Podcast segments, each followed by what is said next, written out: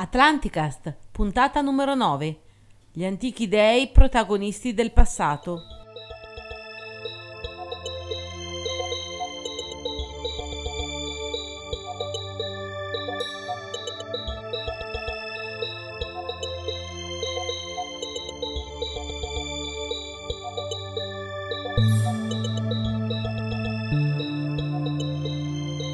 Un saluto Ah, siamo, siamo- già in onda. per l'ennesima volta del terzo tipo, no. Un saluto lemuriano da Eugenio. E un saluto atlantideo da Paolo. Ok, puntata numero 9. A questo punto, alla fine della puntata, ormai sapete perché avete sentito la 8, vi Sì, faremo sentire una parte della- dell'intervista a Alessio e Alessandro, Alessandro De De Angelis. Eh, loro parleranno di tutto quello che è relativo a civiltà ipotetiche, eccetera, eh, prediluviane, antidiluviane e così via. Noi in questa puntata volevamo fare un po' il punto della situazione rispetto a quello che noi anche ogni tanto su Facebook e ogni tanto durante i giovedì del mistero così parliamo di player A, player, Player B, B e player, B, C. Per capire un attimino di che, Che co- cosa- chi, cosa si- chi siano, cioè chi cerchiamo di sti un attimo. allora, perché, perché li chiamiamo così, eccetera, eccetera. dai. sì, allora diciamo che la suddivisione in player in questa, in questa maniera nasce dal, dal mio libro che scrissi all'inizio di questo percorso di ricerca che, che si può ancora trovare Sì, che si può ancora trovare, c'è c'è il sito www.genesi-di-un-enigma.it dal titolo del, dal titolo del libro, dove nel sito c'è una presentazione di quest'opera e tutto quanto, e quindi anche il, um, il portale con tutti i link dove volete, dove, dove potete comprarlo se volete comprarlo. Diciamo che è è il punto di Passate- partenza. è il punto di partenza di questo percorso e la suddivisione nel- nei tre player diciamo che è un po' una mia, una mia idea, una mia è stata la mia metodologia di ricerca per approcciarmi a questo tipo di, di tematiche. Ho aperto anche per un thread. iniziare e per discutere con altri ricercatori e cercare di capire un attimino sempre di più Sì, diciamo che è proprio il fil rouge che unisce tutti i capitoli del, del mio libro, dell'opera, e sì, poi sì. è diventato anche un thread su UFO Forum, sul forum in, su cui, in cui scrivo che si intitola proprio La scacchiera degli illuminati, perché io immagino questi tre player, player A, player B, player C, come se stessero, tra virgolette, giocando una partita di questa ipotetica part- partita a scacchi che dura da decine e decine di migliaia di anni, decine di cen- centinaia di migliaia quasi. centinaia di migliaia di anni. Allora, per capire un attimo chi sono, voi già, se ci seguite, avete già Intuito. intuito, av- ha avuto a che fare con Enki, Enlil e i rettiliani. Enki ed Enlil che appartengono alla mitologia sumera in primo luogo, mesopotamica, i due fratelli Anunnaki che arrivano, secondo la, mito- la mitologia sumera, da Nibiru, secondo alcuni, secondo il nostro approccio più recente, da Marte, ma nessuno sa Da dove da dove effettivamente arrivino. Ecco, Com- tra l'altro, Nibiru, stavamo in questi giorni parlando, discutendo, vi faccio questa domanda, ma Nibiru, la parola Nibiru associata a un pianeta Nibiru, eh, è venuto fuori solo da Sitchkin o pre-Sitchkin già qualcuno parlava di, quel, di, di- di Nibiru in questi termini? In- parlava di un testi pianeta che transitava. che si chiamava così. Va bene, questa qua è la E domanda. questa è una domanda, è una, è una ricerca che se volete aiutare, perché io onestamente Io non lo so, cioè l'ho sempre, scontato co- che è venuto fuori da Sitchin, Anch'io. però eh, l'ho sempre conosciuto solo grazie attraverso l'opera di Sitchin, quindi Infatti. comunque il Nibiru, il pianeta dell'attraversamento, eccetera, eccetera, lo ritroviamo nell'Enuma, nell'Enuma Elish. Io ho altri testi dove si parla di un pianeta che transita e taglia, interseca le orbite, onestamente no. ma nell'Enuma Elish si cita Nibiru. Sì, Nibiru, sì.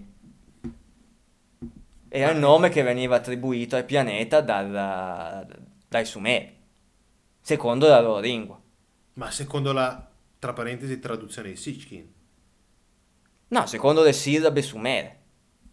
Ok. Quello non... cioè Nibiru è Nibiru, secondo le- la- la- il lessico sumero, così come Enki è En.ki, cioè le due sillabe Enki. En, Quindi anche Ki. nelle traduzioni di Kramer, eccetera, ci dovrebbe E in essere. teoria sì, adesso mi, mi Andremo a guardare, del dubbio e, e andrò a, guardare. vedere, Eh, però Perché anch'io sono un po' dubbioso su questo fatto. Vabbè, a dai. questo punto sì, però in teoria quello non è la traduzione, la traduzione è come, cioè il Nibiru è il nome. Sì, che poi ovviamente noi lo chiamiamo Nibiru, Nibiru perché abbiamo perché- detto che, che quei simboli lì, quel simbolo So- lì quello Bi, lì. eh, esatto, Ok, bravissimo. Perfetto. Torniamo al discorso. Tornando al discorso dei pre, allora abbiamo Enki e Enlil che sono gli Anunnaki che arrivano, ipotizziamo da Nibiru o come ho scritto in un recente articolo intitolato Marte, storia di un antico esodo, Sì, sì, d- arrivano da, da Marte. Ma a prescindere da dove arrivino, in questo, momento non, eh, in questo momento non ci interessa tanto capire da dove arrivano, ma capire che ruolo hanno all'interno delle vicende umane di noi poveri sapiens eh, presenti su questa terra. Allora, abbi- sappiamo anche, secondo gli studi che sono stati fatti da altri e secondo le ricerche che vi abbiamo presentato anche attraverso i podcast, oltre che i- nei, nei nostri siti, eh, ipotizziamo e sosteniamo l'ipotesi di Enki che attraverso un'ibridazione mischiando il proprio codice, gene- il codice genetico Anunnako con quello di un Heidelbergensis o di un Erectus o comunque di un ominide già presente, sì. crea il Sapiens a immagine e somiglianza loro per Un pochettino scopi piccolo. un, po- un pochettino più piccolo e un pochettino meno evoluto, corpulento, meno corpulento, evoluto, sì. Da poter utilizzare come forza lavoro. Ok, e questo in virtù di una esigenza che avevano loro di togliere il problema del lavoro, degli igi igi, eccetera, eccetera. Abbiamo quindi la figura di Enki e la figura di Enlil, che sono rispettivamente il player B, Enki, e il player A, Enlil. Perché io li divido tra due player distinti? Perché già alla nascita del, ge- del genere umano, passami il termine, Loro dell'Homo vedevano il sapiens, genere umano in maniera diversa. loro vedevano l'Homo sapiens in maniera diversa, cioè Enlil, il player A, lo vedeva come uno strumento di lavoro, Fine a se stesso. fine a se stesso, come, dei noi vedi- come noi vediamo il cavallo che tira il carretto, Ok. ok? Gli vogliamo bene, gli diamo lo zuccherino, la carezzina sul muso, ma Però- quello che ci serve è tirare la tira. tirare il carretto e cose del genere. Questo Enlil. Enki vedeva di più in questo cavallo che tirava il carretto. Forse perché è stato lui a crearlo, forse perché era lo scienziato della compagine che è scesa sulla Terra. L'altro era un po' più militare. L'altro magari aveva un'ottica un po' più militare di comando. Enki ha sempre, dal mio punto di vista, creduto, sperato che l'uomo, pote- che il sapiens, da lui creato, potesse essere qualcosa di più di un cavallo che tira un carretto. Un qualcosa che si, nel tempo si poteva Un qualcosa che evolvere. nel tempo si poteva evolvere. Hai detto benissimo. Dove abbiamo questa evidenza di questa duplice, di questo duplice rapporto antitetico nei confronti del genere umano? Nel paradiso terrestre. Ok. Nel paradiso terrestre quando abbiamo Dio, nella Bibbia è un Dio unico, a Genesi abbiamo questo Aspetta, Dio più unico, che paradiso terrestre nell'Eden. nell'Eden. Perché il paradiso terrestre, mi, mi stava venendo in mente quello che aveva detto Alex. E Il infatti è paradiso corretto. terrestre è qualcosa che noi lo vediamo come al di là, mentre l'Eden è un qualcosa che è, È qui. è al di qui. Esatto, che è di qui. Ok. E infatti questa osservazione che uscì anche in occasione della puntata del mistero, speciale sì. del giovedì del mistero che i nostri podcast ascoltatori, se non ricordo male, hanno avuto la possibilità di sentire, di, eh, di ascoltare. Periodo Natale, sì, sì. L'Eden era il giardino dove erano stati collocati Adamo ed Eva. Nella Bibbia, in Genesi, abbiamo questo Dio unico che ricolloca lì, gli dice qua ci sono tutti gli alberi possibili e immaginabili, ma non Molto mangiarmi quel frutto lì. Va Tutto, bene, ma non tutto questo. ma non quello. Che poi in realtà erano due i frutti che non si potevano mangiare, ma concentriamoci Uno sul era quello della vita Uno eterna. era quello della conoscenza, del bene e del male, l'altro era quello della vita eterna. Benissimo. Chi è che gli fa mangiare ad Eva il frutto della conoscenza del bene e del de- il frutto della conoscenza? Il serpente. Il serpente. Un passo indietro. Qual è il simbolo di Enlil? Il pregherà? Eh sì, Il disco alato di Nibiru ok. che dal mio punto di vista rappresentava quella che era, poteva essere lo stemma della famiglia reale, come i nostri brasoni dell'aristocrazia, no? Ok. Qual era il simbolo di Io sono Enki? più tecnologico. Tu sei dico- più tecnologico, ok? Quello che c'era sull'astronave di fianco. Può darsi anche quello. Qual era il simbolo di Enki? È il doppio... Quello che adesso noi vediamo come DNA, il serpente caduceo. Esatto, il caduceo. Quello che infatti nel libro mio eh, chiamo appunto il caduceo e Enchirita, che sono i due serpenti intrecciati che ancora oggi viene utilizzato Medici. come simbolo della, della medicina, Medicina. della farmacia, ma che i due serpenti intrecciati rappresentano, secondo determinate interpretazioni che io sposo e condivido, il DNA, Mm. proprio perché Enki, genetista sostanzialmente, e quindi il suo simbolo era scienziato DNA. Serpente che ritroveremo in seguito in tutte le culture delle, delle civiltà, delle civiltà antiche, la figura del serpente, spesso anche osteggiata. Ma noi Eh, stessi il serpente solo dal, dal mondo cristiano osteggiata. perché dalle tre, religio- altri- dalle eh, tre religioni eh, abramitiche. infatti, perché stavo pensando che in molti altri casi il serpente è qualcosa di buono, positivo, non così negativo come appunto...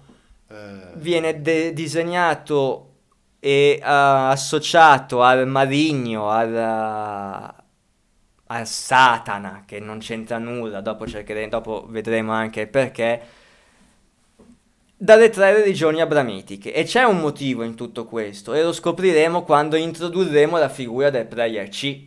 Ok, Ma il serpente, anche secondo il, uh, la terminologia che veniva utilizzata uh, ai tempi, ora non mi ricordo se gli stessi ebrei, cioè se nella stessa Bibbia o se nei miti sumeri, ma la parola che identifica serpente ok. sta per colui che rivela segreti Sì, o qualcosa, sì, sì. Di, o qualcosa di Sì, simile. mi ricordo una bella conferenza che prima o poi faremo sentire di Mi sembra di Biagio Russo. Sì, sì, sì. Per cui Dove appunto lui fa notare che questo serpente, e lo fa notare in un dipinto, non mi ricordo di chi, se di Michelangelo. Michelangelo, mi sembra. ok, o di Raffaello, ok. E- Mi sembra. Dove, ok, uno lo guarda, il serpente ha comunque una figura eh, umana, tra parentesi. Sì, umanizzata. Umanizzata, femminile. sì, Ma non perché il serpente è donna così, ma per un motivo ben preciso che chi poi ascolterà la conferenza capirà bene. Ecco, perché dopo lì ci va il discorso dei guardiani, il discorso dei vigilanti. vigilanti, eccetera. Molto è un interessante. discorso complesso e un tema che Su dobbiamo YouTube c'è, affrontare. su YouTube c'è sicuramente. Ed è per la verità un tema che vorrei affrontare il più presto possibile in una delle prossime puntate, perché il discorso dei vigilanti si collega anche al interessante. discorso dei, appunto, dei Nephilim, dei Cromagnon, eccetera, eccetera. E secondo me anche al libro, al libro, al film, il... eh, come si chiama? I Profeti del Destino, no? Come era? Il... ve- mi verrà in mente più in là. Prima della fine della puntata, spero, così almeno non... eh, Guardiani del Destino. Ok, gli è già venuto in mente. Mm, mm, mm. Bello, molto bello. Per cui abbiamo questo Prayer che vede l'umanità come un animale da soma e questo Prayer B che invece voleva fargli voleva donare qualcosa di più. E appunto è il serpente che nel, nell'Eden offre il, eh, il frutto della conoscenza appunto alla- all'umanità. E questo provoca l'ira di Dio. Sì. in- nei termini esatti, cioè Esatto. l'ira di Dio. Perché? Che cosa dice infatti il Dio unico della Bibbia, della Genesi?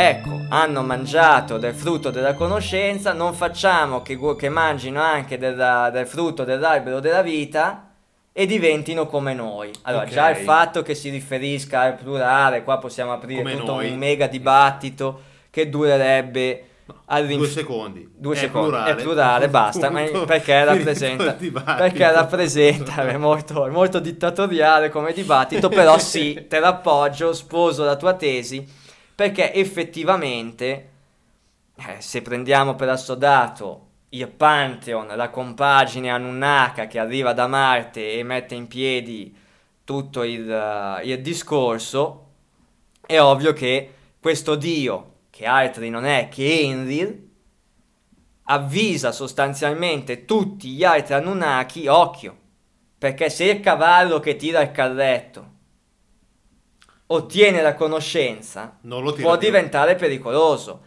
Uno, perché non tira più il carretto. Due, perché l'ha ibridato con una bestia. E bestia è e bestia rimarrà. Allora, la, la filosofia dei due player, di, player, di player A e di player B, è che Enlil vedeva nel genere umano uno, uno strumento di lavoro, Punto. ma al tempo stesso percepiva i rischi Ah, sì, eh, sì. i rischi, attribuì i rischi che la conoscenza, che il sapere donato a questi esseri poteva rappresentare Avrei per l'intera razza Anunnaka. Perché Sì, ovviamente sì. più questi div- se gli umani diventavano numerosi e diventavano consapevoli, potevano ribellarsi al controllo Anunnako. Giusto. Aveva anche il timore dell'incapacità dell'essere umano di utilizzare determinati saperi. Della serie insegna all'uomo a spezzare un atomo e cominceranno a tirarsi le bombe atomiche l'un l'altro come un branco di idioti. Giusto. Infatti, Questa è l'idea. è. E infatti, questa è l'idea, è l'idea, dal mio punto di vista, l'idea di Henry, l'idea del player A. Per cui mi sono sempre immaginato Henry che gli dice al fratello: Sei sicuro di quello che stai facendo? Mi mette una mano sulla spalla e dice: Ma sei Ma sei sicuro, sei sicuro di quello che stai facendo? E Enki gli dice: Sì, non ti preoccupare, ci penso io a loro. Che all- pensi? ma all'inizio ha anche funzionato, perché infatti Enki riuscì a realizzare l'utopia dell'età dell'oro, la famosa Atlantide, ok? Civiltà giraniche. No, le civiltà giraniche vengono Vengono dopo. Qua Che stiamo però parlando arrivano da quella Che però arrivano da quella come idea. Quindi abbiamo l'Atlantide, l'età dell'oro, stanno tutti bene, eccetera, eccetera. Ok. Ok. Fino al momento del diluvio, quando si viene spazzato via tutto. Diluvio che, dal mio punto di vista, cataclisma, ne abbiamo già parlato tante volte, non è provocato in maniera artificiale da, pura- da- da parte di Dio perché se l'era presa Degli a male, degli dei, perché se l'era presa a male per qualcosa. È Enrir che sfrutta un fenomeno naturale, il transito di quello che i sumeri chiamavano di Nibiru, che magari non c'entra niente con la patria di origine dell'Anunnako, ma che magari esiste veramente come corpo celeste disabitato che ogni tanto transita e, E genera, quella volta lì è transitato e genera scompensi. vicino. Quella volta lì è transitato troppo vicino, Enrir lo sapeva e sperava in cuor suo In una bella carambola e filotto. Esatto, sperava in cuor suo che attraverso quello si cancellasse il genere umano.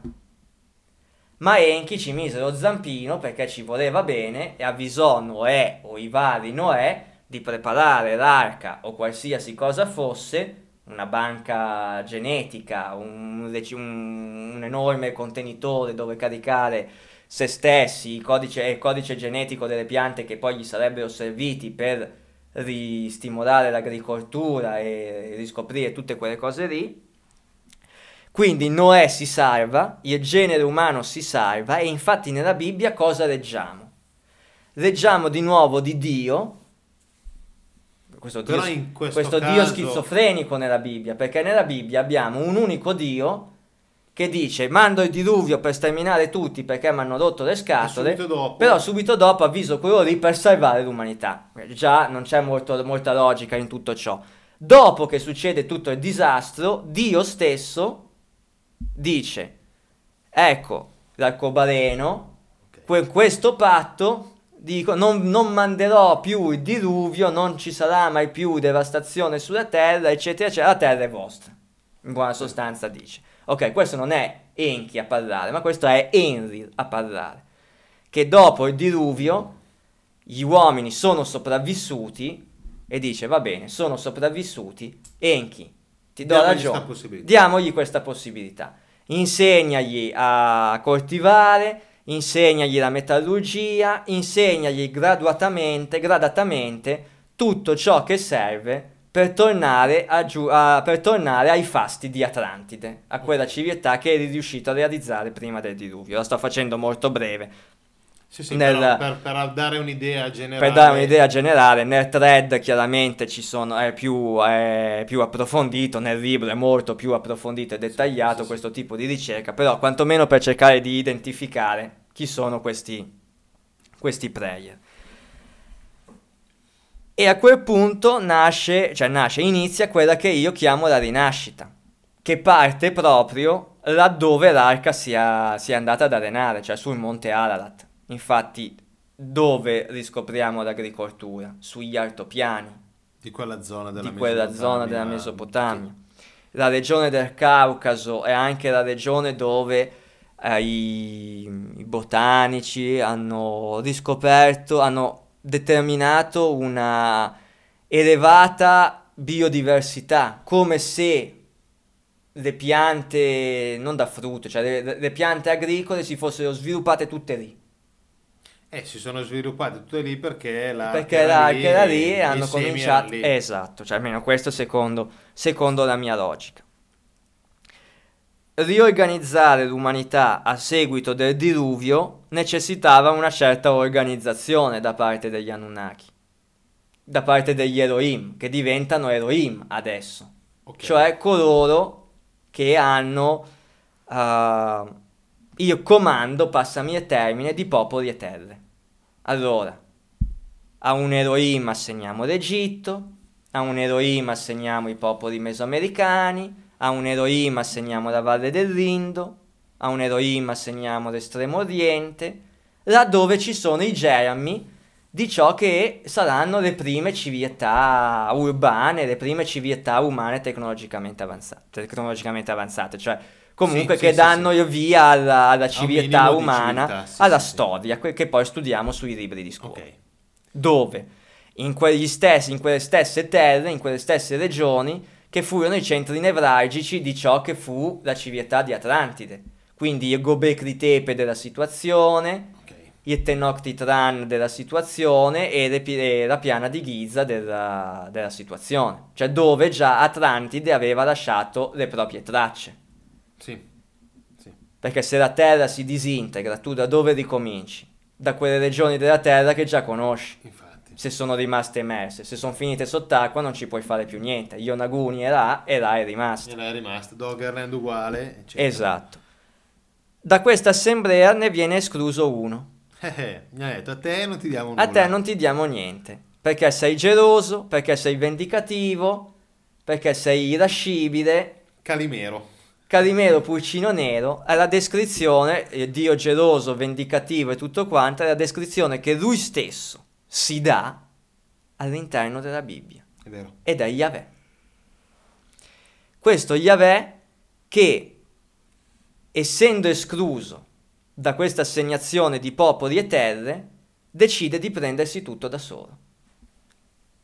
Chiama in causa una popolazione, in un articolo che ho scritto e che si chiama, che si intitola Il popolo degli Aditi, Ok. ipotizzo che uh, Yahweh per prima cosa provi a chiamare in causa questo popolo gli Aditi vivevano nel, nel deserto del Rubarcari, tanto per la cronaca, comunque nella, nella parte meridionale della penisola arabica. Ah, ok. Là dove Io quel c'è- deserto non l'ho mai sentito. Il deserto del Rubarcari è un deserto in- tra Yemen, l'Oman e l'Arabia Ok, sì, Saudita. Sì, sì, sì, sì. E praticamente è il punto più desolato e deserto del- di tutto il pianeta. Porca. E la leggenda parla della, dell'Atlantide del deserto, la Sì, città sì, la di città Ram del- delle, ok. delle mille delle cento colonne, mi sembra delle mille colonne, il Ram delle mille colonne, dove c'è tutta una storia del- mitologica, leggendaria, con eh, i, i demoni del- del- del- del, um, della religione islamica, i jinn, i jinn. Ok. tema affascinante, anche perché il Corano in merito a questo ne Sì, parla. In maniera molto specifica. in maniera molto specifica e anche con, secondo me, delle deviazioni sul piano metafisico, cioè questi jinn, secondo me, non sono in carne ed ossa come possono essere, ma è una mia interpretazione personale, non sono in carne ed ossa come possono essere i vari Enki, Enri, Yahweh e tutti gli Anunnaki messi insieme. Secondo me lì stiamo parlando Di di, un altro piano. di qualcos'altro, stiamo parlando di, di- di qualcos'altro e di derivazioni sul piano, sul piano metafisico. Per cui abbiamo questo Yahweh che, tutto sommato, poveretto, escluso in questa maniera, a un certo punto dice va bene, Giustamente, allora, anche. allora ci penso io. Dopo che gli Aditi gli hanno detto di no, mm, rifiuto che gli costerà resistenza agli Aditi, e interpreta la tribù di Abramo. Dicendogli, signori, Dicendogli. andate a chiedere ai diti che mi hanno detto di no. Dicendo, siccome, siccome mi hanno detto di no, adesso sai che cosa c'è Abramo? Che io prendo te, prendo la tua stirpe e grazie alla tua stirpe ti, ti garantisco che la tua stirpe, infatti cosa gli dice? Che la tua stirpe diventerà più numerosa della, della sabbia, dei granelli di sabbia del, del dese- del- del deserto, della spiaggia o di tutte le stelle nel cielo. E infatti così fu. Perché che cosa gli dice ad Abramo? Ad Abramo? Vai, vai nella terra promessa. In- insomma, in buona sostanza, Yahweh escluso dall'assegnazione di popoli e terre, decide di prendersi tutto attraverso la stirpe di Abramo. Con un percorso che Abramo fa. Abramo fa. Sì, perché. Abramo parte da, da Ur, per cui Ur era un'antica città sumera, guarda caso, siamo sempre in quella zona lì, Sì. Va verso nord, va verso la città di Harran, che è già nota alle cronache mesopotamiche dei miti sumero-babilonesi, perché è la stessa città dove Marduk arriva, parte e Ok, e se sì, ne va. Sì, sì, sì.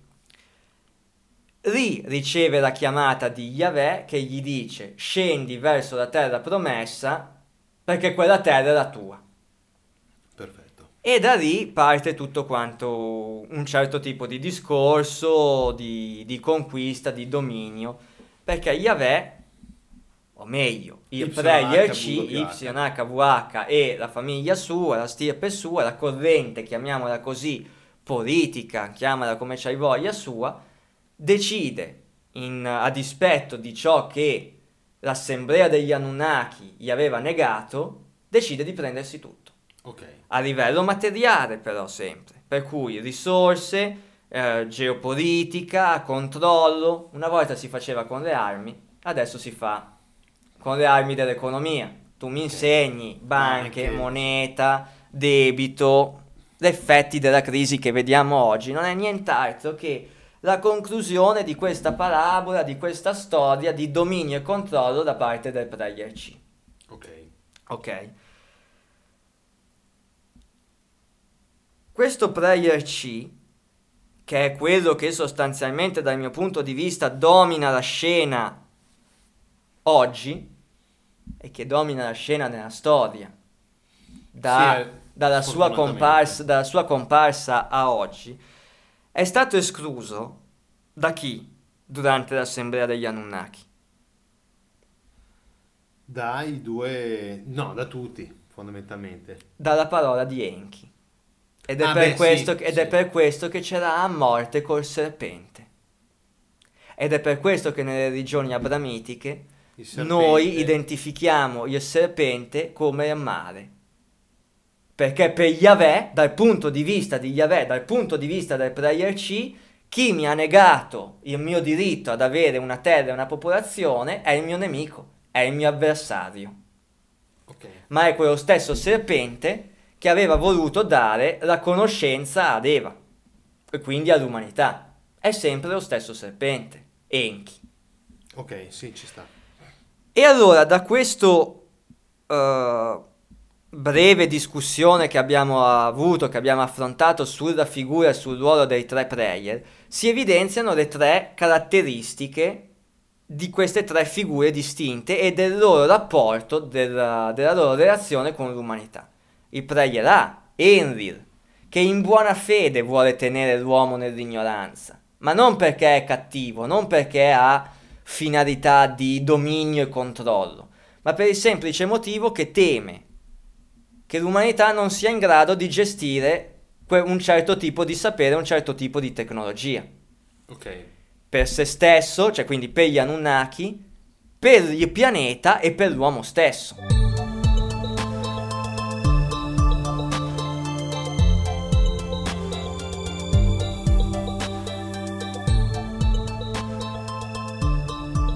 Enki, che invece dice se l'uomo dovesse seguire un certo tipo di percorso si può evolvere spiritualmente e ci sta provando da migliaia di anni Enki a seguire questo tipo di percorso attraverso gli insegnamenti. Gli insegnamenti dai sette saggi all'inizio sono destinati a questo tipo di...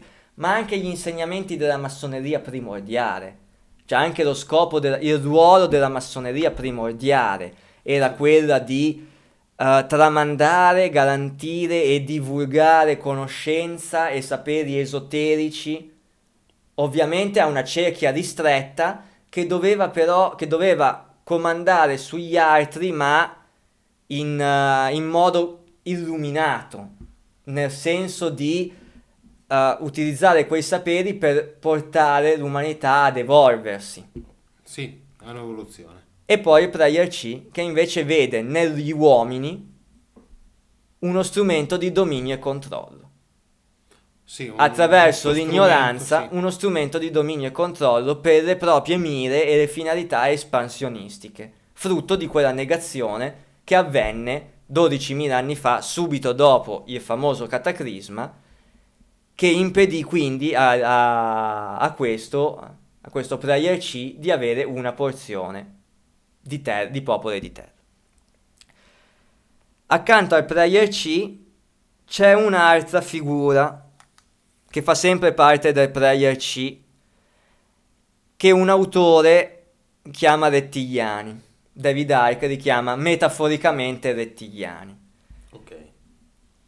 Dove però lui li vede come mutaforma. Sì, lui li vede mutaforma, addirittura attribuisce a, a persone note la caratteristica di essere rettiliani, cioè lui vede la regina Elisabetta, la famiglia reale inglese come dei mutaforma. Secondo me no, secondo me è una metafora quella che lui utilizza. Beh, sì.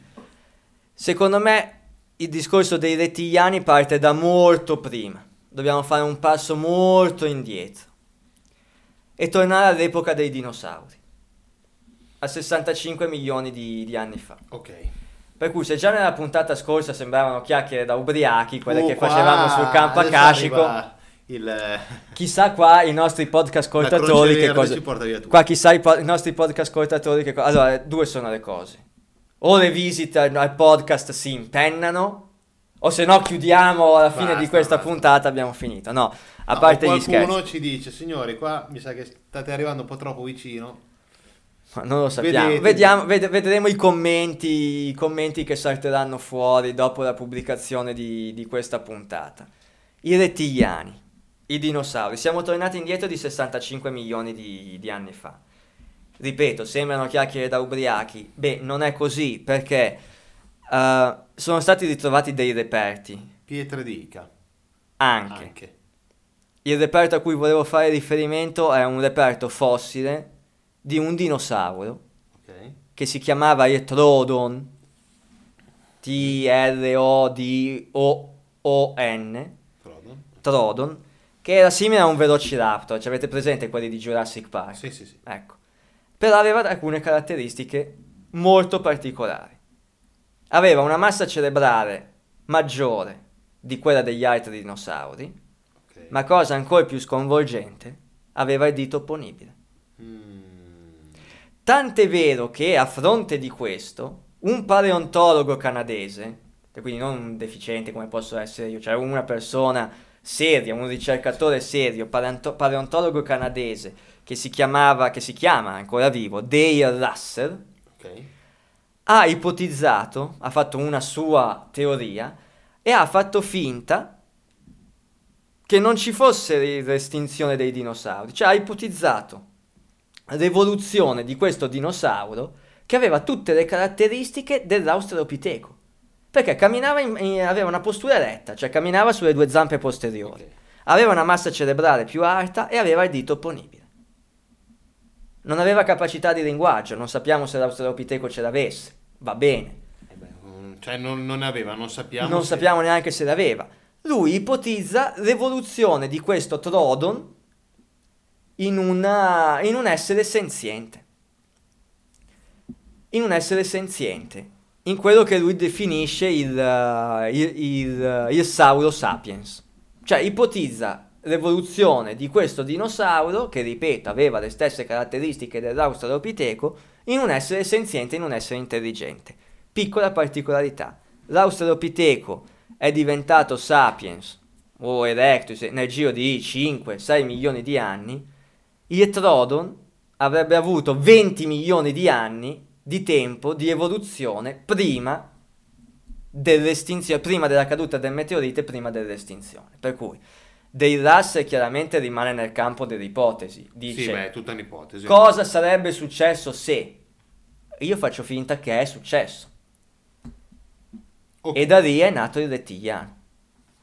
Questa creatura, questo essere senziente che ha origine, si sviluppa, nasce sostanzialmente dall'evoluzione che questo, dall'ipotetica evoluzione che questo Trodon, questo dinosauro, ha avuto come l'Australopiteco si è trasformato, si è evoluto in Erectus, in Habilis, Erectus, Heidelbergensis e poi con l'aiuto degli Anunnaki siamo diventati sapiens, così Trodon in 20 milioni di anni si è evoluto in Sauro sapiens e in rettiliano. Lasciamoli lì per il momento. Milioni di anni fa lasciamoli lì, parcheggiamoli lì perché non è detto che in tutti questi milioni di anni questi rettiliani dal piano fisico abbiano, avu- abbiano raggiunto un tale livello da trascendere nel piano metafisico. Allora, eh, io già volevo fare una battuta scettica un minuto fa, adesso la faccio ne fai una doppia. di- doppiamente scettica. No, il ragionamento mio, e forse ne avevamo già discusso precedentemente in qualche altra puntata, è tu dici eh, l'Australopiteco si è evoluto fino ad arrivare quello che era 100.000 anni fa. Da 300.000 anni fa, sì. Io aderisco alla Però il logica ragionamento del mio è, ma se teoricamente non, c'è, non ci fosse stata una ibridazione con gli Anunnaki, adesso noi saremmo qua a fare questi discorsi o saremmo ancora a tagliuzzare la pietra e a sperare di, di andare a cacciare Non e s- ci sarebbero voluti, diciamo, altri centinaia di migliaia di anni prima di arrivare a un qualcosa. Sì, Per quello, il me sì. ragionamento mio è il- il- l'ipotetico rettiliano in questi 20 milioni di anni Ha avuto più tempo. ha avuto più tempo, ho capito, ma anche il cavallo ippo, eccetera, da, Ma da- non da aveva- ippo è diventato ippo Ma non aveva il dito, sì, ma non aveva il dito opponibile il cavallo. Però Cioè- non aveva tutta quella serie di geni che noi abbiamo visto, che noi abbiamo. Frutto dell'ibridazione. eh, Ok, ma quei geni sono stati, dal mio punto di vista, poi è un'ipotetica interpretazione dei fatti, ma dal mio punto di vista quell'intervento ha determinato un'accelerazione di un fenomeno che si sarebbe comunque avuto Naturalmente. naturalmente nel corso di milioni di anni. Perché? Perché la nostra capacità di maneggiare gli oggetti comunque ce l'avevamo. L'Homo habilis si chiama habilis proprio perché era abile nel maneggiare determinati oggetti in maniera rud- estremamente rudimentare. ok. Ma sapeva, per esempio, mi pare già l'Habilis o comunque l'Erectus accendere fuoco. Le scimmie, gli scimpanzé, Uh, adesso infatti adesso ti, ti stavo tirando fuori una, una battuta subito. Ta, così. allora spara subito così. Monolite. Esatto. Odissea 2001 Odissea 2001 nello spazio, Odissea nello nasce spazio. tutto dal fatto che Il c'è monolite sto monolite che cambia radicalmente la scimmia in scimmia meno scimmia. Sì, perché gli porta la conoscenza, gli porta l'evoluzione. Nel film 2001 di Sera nello spazio, tra l'altro di Kubrick, di Stanley Kubrick, che se cominciamo a guardare i film di Stanley Kubrick sotto da a- un altro punto di vista, con un, con un altro, con un occhio critico a determinate cose, ce ne sono di, di Eh. messaggi, fino all'ultimo film, Ice Wide Shut, che poi sostanzialmente ci Però sono alcuni un, che un pensano... nostro amico che vedremo fra qualche giorno, o che abbiamo già visto quando verrà caricato il podcast, Sì, mi ha fatto notare interessante Shining, la scena del bambino che va nella stanza. Mm, Che è la stanza 2.37 non 2.17. Ne parleremo più là. sì, è Ne vero. parleremo più là. Ok, Intanto fate ricerca che vedrete su internet c'è molto. Per cui se mi fai la domanda, secondo te saremmo qui a parlarne, ti dico no, oggi no, forse fra 10 milioni di anni ci saremmo arrivati lo stesso. E quindi ipoteticamente un dinosauro in 20 milioni di anni, se non si fosse estinto, Dei Russ dice di sì, le potenzialità c'erano, per cui non mi sento di negare a priori la possibilità di questo fatto. Tu dici il cavallo, perché il cavallo no? no, a me viene più, più che altro in mente invece il discorso delle fantomatiche, pietre d'ica, che certi le danno come effettivamente... E lì si vedono umani, tra virgolette, o co- Però, eh, infatti, convivere con i noi li, dinosauri. li riteniamo umani. Esatto, ma se non fossero umani? Se fossero umanoidi... Se fossero umanoidi con le squame perché erano, perché erano rettili? O, com- o quantomeno avevano caratteristiche rettili? Tra l'altro c'è sempre una teoria, anche se non ho capito come hanno fatto a dimostrarla, sempre su questo Trodon, che era già a sangue caldo, a differenza dei rettili che sono a sangue freddo. Ma la cosa non ci Eh, dovrebbe allora neanche... c'è un'ibridazione già Oh, stata ai ma tempi. eh, però non lo so perché attenzione, la cosa non ci dovrebbe neanche eh, meravigliare più di tanto. Gli uccelli, i polli, Arrivano dall'opterodattilo. arrivano, arrivano dallo pterodattilo, ma non solo. C'è una teoria che io mi sento di condividere, che i polli, o cosiddetti gli uccelli che non volano, Polo tacchino. polo, ma- tacchino, Eh, sì. discendono dai dinosauri. Tu hai presente il Tyrannosaurus Rex? Quello sì. Con il ok. testone, Sì, i sì, sì, sì, dentoni. T-Rex.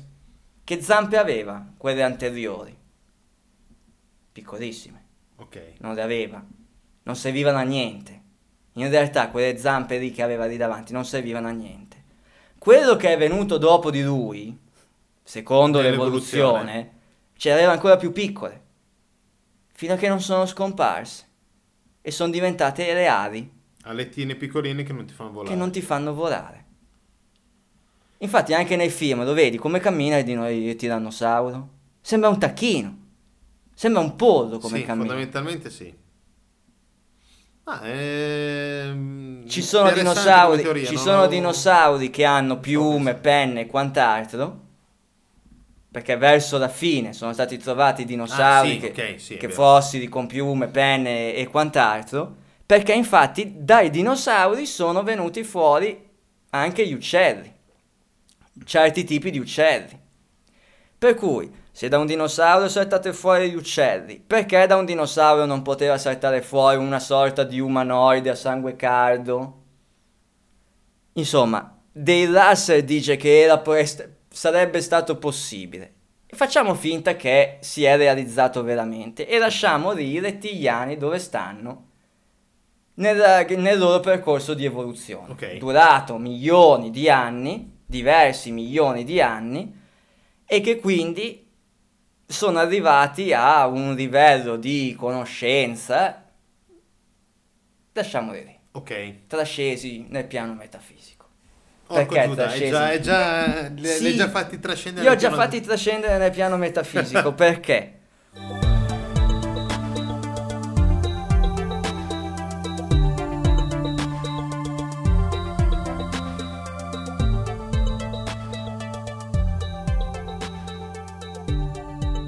Uno, non c'è più traccia di niente della, della loro eventuale civiltà. Ma per forza, sono passati milioni di anni, al massimo hai trovato qualche fossile di qualche dinosauro e magari li hai confusi anche con loro. Beh, oppure magari già erano, ehm, come si può dire, erano già evoluti prima. Quando è arrivata la mega estinzione dei dinosauri, questi qua erano talmente evoluti che li hanno salutati dall'alto e hanno detto ragazzi ci vediamo. Ciao. Voi rimanete lì a farvi estinguere che noi, cioè, Aldebaran, no. esatto, che noi ce ne, andiamo, ce ne andiamo da qualche parte. Oppure se ne sono andati nelle A cavità Garda. della terra. Sottosuolo a gara. Magari loro vivevano sottoterra. Tutta la teoria della terra cava, dei, dei mondi sommersi, delle, delle cavità, Sì, Agartha, delle grandi Shambhala, grotte, mondo, Agarthi, Shambhala, il re del mondo, piuttosto che potevano essere... C'è una città nel, nel Caucaso che si chiama Derinkuyu. Derinkuyu, Eh, non ci sono mai stato. nemmeno io. Andiamoci. Andiamoci.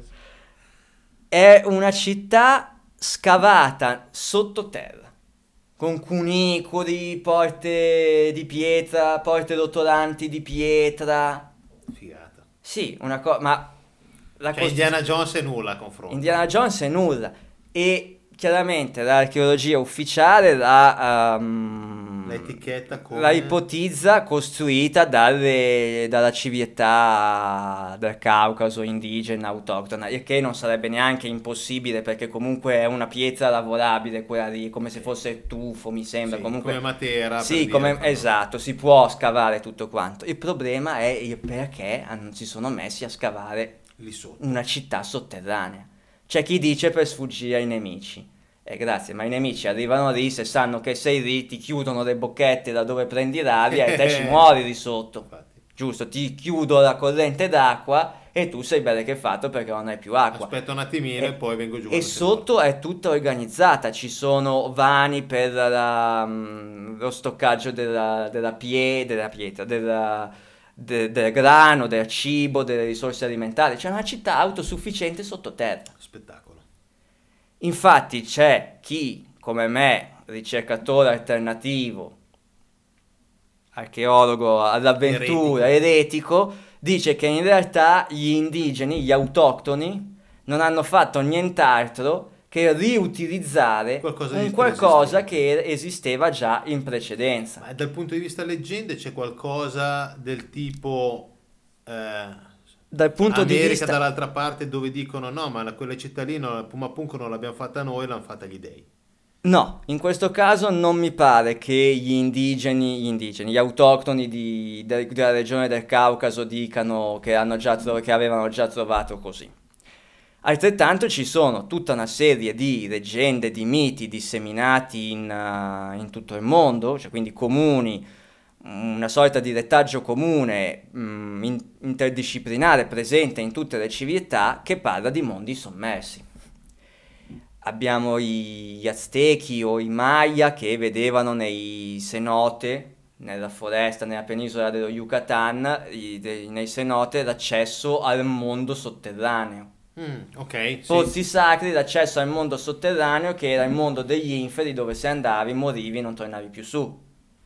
Ma non solo, addirit- ci sono addirittura delle leggende in Australia Mhm. che parlano del popolo lucertola nascosto nei buchi del terreno.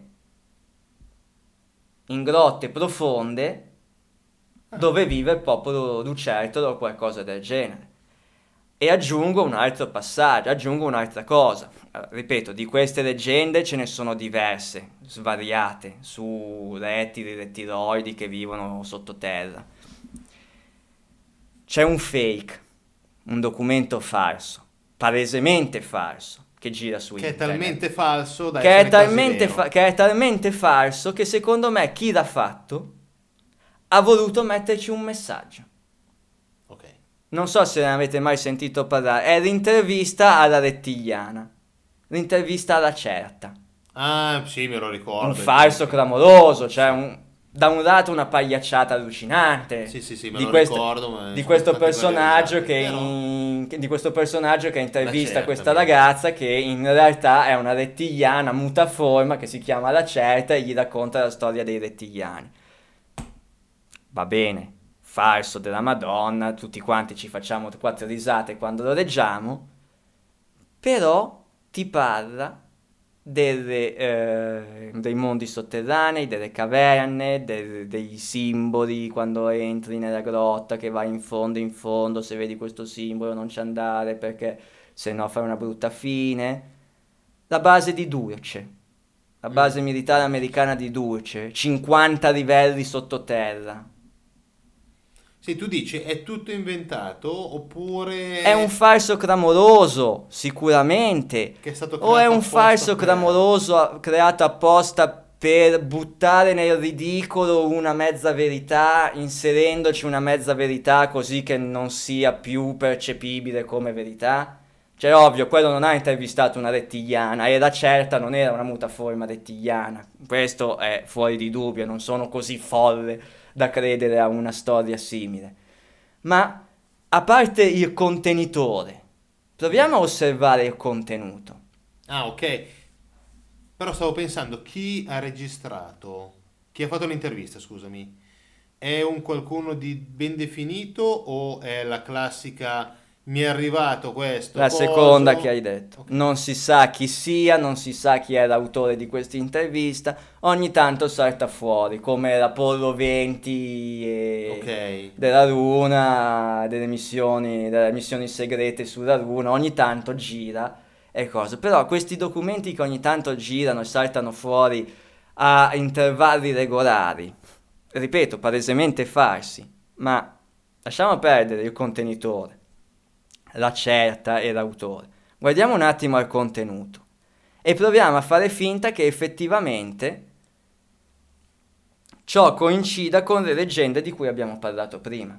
Perfetto. E ciò coincida anche con tutte quelle le dumps di UMBS, che sono tutte Ok. le basi super segrete di cui ogni tanto si parla e che eh, vanno a mm, diverse centinaia di metri Al di sotto. al di sotto della, della superficie, Ok. come appunto la base di Dulce negli Stati Uniti Sì, sì, sì. o come doveva essere l'area 51, di cui si parla sempre dell'area 51 lì in superficie, Per ma in teoria ci eh. sono 8, 9, 10 livelli super segreti che vanno sotto nelle profondità della Terra fino a raggiungere quei cunicoli che sempre secondo la leggenda, sempre secondo una certa interpretazione, collegano tutto il mondo. Ok. Stiamo parlando tutto sommato anche del discorso di Agarthy, Eh sì, sì, sì. Shambhala e i mondi, del somme- mito. e i mondi, chiamiamoli sommersi, chiam- mondi sotterranei, sotterranei. più precisamente.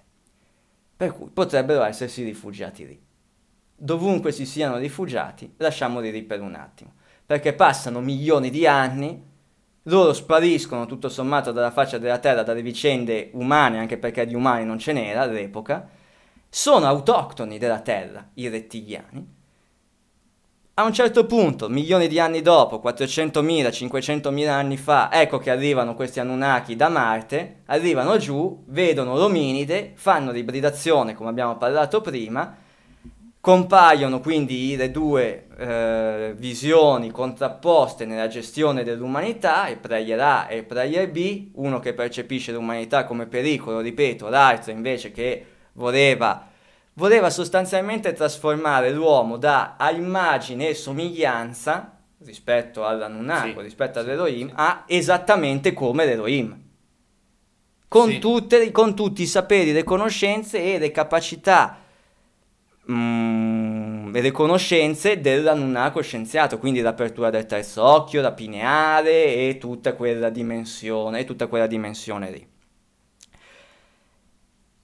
Il player C, il simpatico Yahweh della situazione, che la Bibbia stessa lo descrive così, vuole ottenere il dominio del mondo sul piano materiale, lo fa attraverso gli strumenti che man mano man mano si evolvono.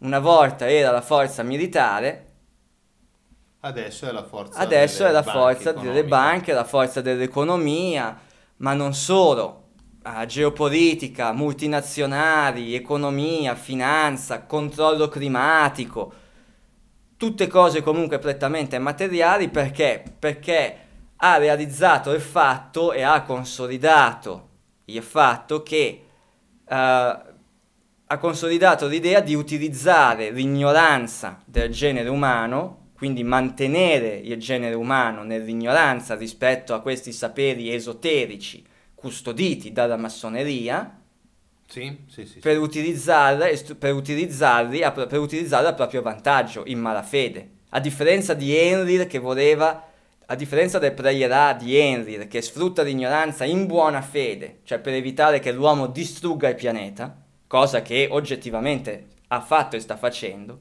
il Prayer C utilizza l'ignoranza dell'uomo in malafede, cioè per ottenere il dominio e il controllo. Perfetto. E io sto ragionando su YHWH all'interno del- dell'intero Antico Testamento non dà una evoluzione tecnologica, scientifica, di conoscenza a, partendo da Abramo fino a Mosè, eccetera, eccetera, no? Era da in termini di vantaggio competitivo militare, nei militare. confronti degli Ma altri non, popoli. eh, prima eh, avevate questa tecnologia nel arare, adesso avete quest'altra. eh, o- No, perché gli interessava relativamente. Quello che lui gli interessava era, otten- era sfruttare, tutto sommato, il popolo ebraico per conquistare ciò che desiderava conquistare. La terra promessa in prima e per farlo gli ha offerto una serie di conoscenze. Militari. L'arca dell'alleanza, le trombe di Gerico, Trono di Per- Gerico è importante. per sì, tirare giù Gerico, mura. le mura di Gerico, che erano una- era un'arma sonica. Sì. Per cui avevamo l'eroina. fai il giro sette volte per caricarla Esatto, e poi, e la poi la, spari. spa- e Eh. poi la spara. per cui abbiamo l'Elohim che utilizza la tecnologia sonica per costruire gli edifici, eccetera, eccetera. Ok. Abbiamo l'Elohim Yahweh che utilizza l'energia, stessa eh, utilizza la stessa tecnologia Per buttar giù le mura. per buttare giù le mura e lo dice la stessa Bibbia. Nella- quando, quando ci sono, quando c'è la parte delle guerre di Giosuè, cioè quando Mosè fa l'esodo, esce dall'Egitto, va, ve- attraversa il Mar Rosso, va verso la terra promessa, dopo aver vagato 40 anni nel, nel, nel Sinai. Ok. Arrivano nella terra promessa, la terra promessa non è disabitata, ci sono lì delle altre tribù. E siccome, è un di- Ergo- e siccome è un Dio trascendente, quello dell'Antico Testamento, giusto? Un Dio metafisico, che Buonissimo. buo- buonissime cose, cosa fa? Dice passate a fil di spada tutti, donne, bambini, sterminate di tutti, annientate di tutti, perché, Questo quella- è mio. perché questo deve essere mio. E così fanno. E non solo, lo fanno con alla testa l'esercito di Dio, cioè con Dio stesso alla testa dell'esercito. Per cui di che Dio trascendente stiamo parlando? Di che Dio metafisico stiamo parlando quando stiamo parlando di Yahweh? Stiamo parlando di YHWH Stiamo parlando di un generale in carne ed ossa. astronavi. Esatto. E sto facendo il, il gesto. Il gesto delle delle virgolette perché non si sa se fossero astronavi o comunque velivoli militari dotati di Eh, armi. In, in alcune traduzioni di Biglino eh, si parla specificatamente della possibilità di aeronavi. Aeronavi non vuol dire che vanno da qua ad Aldebaran ad Aldebaran indietro, tornano indietro. Potrebbero Però anche essere aeronavi. vanno da qua a come l'aereo Eh sì, ci vanno- potrebbero essere delle aeronavi che partivano da, da Nazca e arrivavano su Baalbek, eh, infatti ok? E ovviamente per gente che andava in giro con i cavalli e le bighe, avere, un, vanta- vedere- avere un vantaggio competitivo di questo genere voleva dire vincere tutte le guerre possibili e immaginabili. Diciamo anche che ha giocato un po' sporco questo Player C, perché il patto dopo il diluvio non era questo. In teoria era offri gradatamente la civiltà all'uomo. Insegnagli l'agricoltura, insegnagli la metallurgia, insegnagli tutte queste cose qui. Un percorso che gli Eh, altri... però fondamentalmente lui non gli ha insegnato nel senso che eh, Qualcuno l'aveva già insegnato prima di loro, perché comunque sì, Yahweh però- seleziona la stirpe di Abramo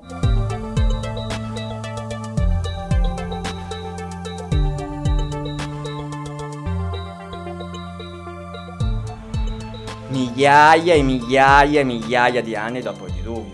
Cioè non dimentichiamo Ho questo capito. piccolo dettaglio. Però la stirpe di Abramo, quando si mette su il, il, come si chiama, il pettorale, non è lo stesso pettorale che gli aveva fatto mettere su Yahweh o che c'aveva su Yahweh, dove c'aveva i tasti che funzionavano. Aveva Era un una pettorale che rappresentazione era una di quel pettorale, ecco, per cui non aveva la- l'insegnamento della tecnologia. eh, Gli aveva passato quello che era funzionale per il suo progetto gli ha detto tieni, usalo e ridammelo e indietro. ridammelo indietro. Per- Perché tanto te non sapresti cosa fartene. L'arca dell'alleanza la sapevano usare in due. Gli altri erano dei semplici portatori che se per caso la toccavano rimanevano fulminati per qualche strano motivo. Ma alla fine la usavano in due ed era contenuta nel posto più segreto del Tempio di, di Gerusalemme.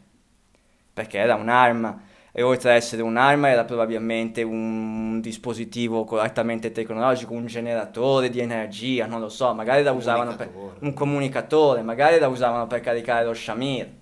Poi a un certo punto Le si sono trombe di Gerico. anche, poi a un certo punto si sono scaricati tutti questi, tutti questi manufatti. Anche perché Yahweh che fine ha fatto? Ma alla fine potrebbero anche essere morti questi qua. Cioè, gli Elohim non erano immortali. Erano, Erano soltanto un po' più lunghi di età rispetto a Erano soltanto un po, più, un po' più longevi. Potrebbero anche essere morti o... O... O potrebbero essere così simili a noi da essere qua. da essere qua e confondersi tra di noi. Perché... Però, Mm. però, allora, i, i giganti ni, nel senso che un gigante è un gigante. Cioè, cioè se io domani mi vedo fuori di qua quello di Prometheus, dico, ma quello lì, È alto quanto 4 grosso? metri, esatto. Ecco. Però se è uno che è alto 2,20 m e poi il figlio è alto 2,10 m e poi il nipote è alto, Alto 2 metri- 1,90. eh, uno è 900 anni, uno è 700, uno è 600, eccetera, eccetera, può essere che sì, Potrebbero la anche... stirpe, magari, cioè, eh, magari non lo stesso YHWH, però la Magari stirpe, c'è, esatto, la stirpe, bravo, hai detto, hai detto bene. la parola E- magica. la parola magica. E in merito a questo faccio un attimo un passo indietro per collegare i rettigliani che avevamo parcheggiato là Ok, per abbinarli al discorso di Yahweh, perché sennò questi poveri rettigliani sono, Stanno rima- là. sono rimasti là, poveretti, ritiriamoli in causa. Così come Yahweh voleva, e tutto sommato c'è anche riuscito, perché se ci pensi le religioni abramitiche, Islam, cristianesimo e ebraismo, quante persone coinvolgono? Eh, oggi come milioni, oggi. E diversi quante regioni del mondo coinvolgono? Quasi la totalità del mondo. Sì, se tu togli Cina e India e la parte Giappone, Corea così, perché già Filippine così ci sono cristiani, Filippini cristiani, Eh, ci sono eh, cristiani eh. musulmani, in Indonesia ci sono musulmani, musulmani. infatti, Cioè alla, fi- alla fine sostanzialmente, che è quello che affronto nel thread eh, sul forum in cui scrivo la sconfitta della rinascita, dove cito in causa la tribù dei Kurgan che arrivano in Europa e annientano le società giraniche, che non è annient'altro la società giranica che il modo in cui l'Elohim di riferimento di quelle popolazioni nella vecchia Europa aveva improntato il suo percorso di rinascita. Dalla civiltà dell'oro. Dalla, Dalla civiltà dell'oro da Atlantide. Solo che arrivano i Kurgan e spazzano via tutto. Cioè io mi vedo lo scenario post-diluviano, quella parte allora di i storia... Kurgan dovrebbero essere più o meno attaccati al player C Esatto. o ai retiloidi. I Kurgan secondo me sono ben abbinati al player C, assolutamente sì. E di conseguenza ai rettiliani, perché così, perché come player C anche oggi gioca su questa scacchiera la sua strategia per il dominio e per il controllo del mondo, così i rettiliani, che fanno parte di questo insieme, questo insieme di player C, giocano per il controllo e il dominio delle, tu- delle anime, chiamiamole così, degli esseri umani. Perché ormai i rettiliani sono sul piano metafisico, non gli frega niente dell'oro, della risorsa, del dominio fine a se stesso, ma aspirano e ambiscono all'energia vitale del- dell'umanità. Ok. E l'unione tra questi due ruoli, il player C fisico e il player C metafisico, dove lo vediamo? Un esempio su tutti. Bohemian Groove. Ok.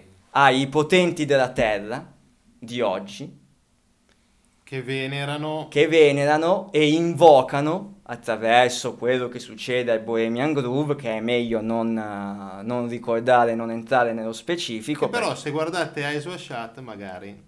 E Un hai, hai anche- hai- hai già spiegato molte cose anche sulla fine Di che- Kubrick. di Kubrick. E sostanzialmente comunque è quello. Ci sta, sì. Sostanzialmente è quello. In quel momento, cioè nei casi come Bohemian Groove, tu hai l'unione tra il player C fisico e il player C metafisico. Player C metafisico che sostanzialmente, oltretutto, dà ordine e potere ai, player C, ai giocatori del Fisico. player C di muovere le pedine, che siamo noi. E ci muovono attraverso le banche, la finanza, la crisi, la- il signoraggio, la moneta e, e tutto. E tutto. Finito il podcast, basta. Finito il podcast, sì, beh, praticamente il mio libro tutto sommato adesso me lo sono rovinato perché non lo devono più comprare perché alla fine è questo. Il percorso seguito dal libro è proprio questo, poi chiaramente nel libro approfondiamo molto di più determinate tematiche perché il discorso di Yahweh inteso in questa maniera, il discorso del serpente che quindi da un'accezione negativa diventa quasi un'accezione positiva, non è nient'altro che il pensiero gnostico del cristianesimo delle origini. Che gli gnostici vedevano in Yahweh il demiurgo, quindi il lato negativo di tutta la faccenda. Tant'è vero che Gesù Cristo viene, che sia esistito o meno, anche in questo caso non guardiamo il contenitore, guardiamo un attimo il contenuto del messaggio che potrebbe essere frutto di una mistificazione, visto, che- visto quello che abbiamo detto nella puntata precedente o che- attraverso la voce dei, dei De Angelis, ma comunque nel messaggio cristiano delle origini, quindi quello gnostico, prima del, consiglio, del concilio di Di Nicea, Nicea. che prende alcuni libri, li butta via e ne, ne considera solo, solo quelli che interessano a loro. Che cosa dice? Che Gesù viene per insegnarti la vita eterna. E lo gnosticismo che cosa dice, oltretutto? Ed è anche la spiegazione del perché i catari sono stati sterminati, i templari sono stati sterminati, eccetera. Infatti. Cosa dice? Che tu non accedi alla salvezza della tua anima attraverso la fede, ma attraverso la conoscenza.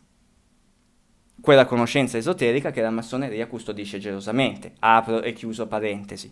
Perché attraverso la fede tu sei costretto a credere, ma per credere devi credere a qualcosa o a qualcuno. È un verbo intransitivo. Hai bisogno di un intermediario che ti dica qualcosa. Hai bisogno dell'imam, hai bisogno della Chiesa cattolica che ti dica ciò che è giusto e ciò che è sbagliato. E se ti dicono che è giusto prendere una spada e andare ad ammazzare tutti, Se tu perché Dio lo credi, vuole, se tu ci credi, lo lo, fai. fai. Se invece conosci, non hai bisogno di intermediari.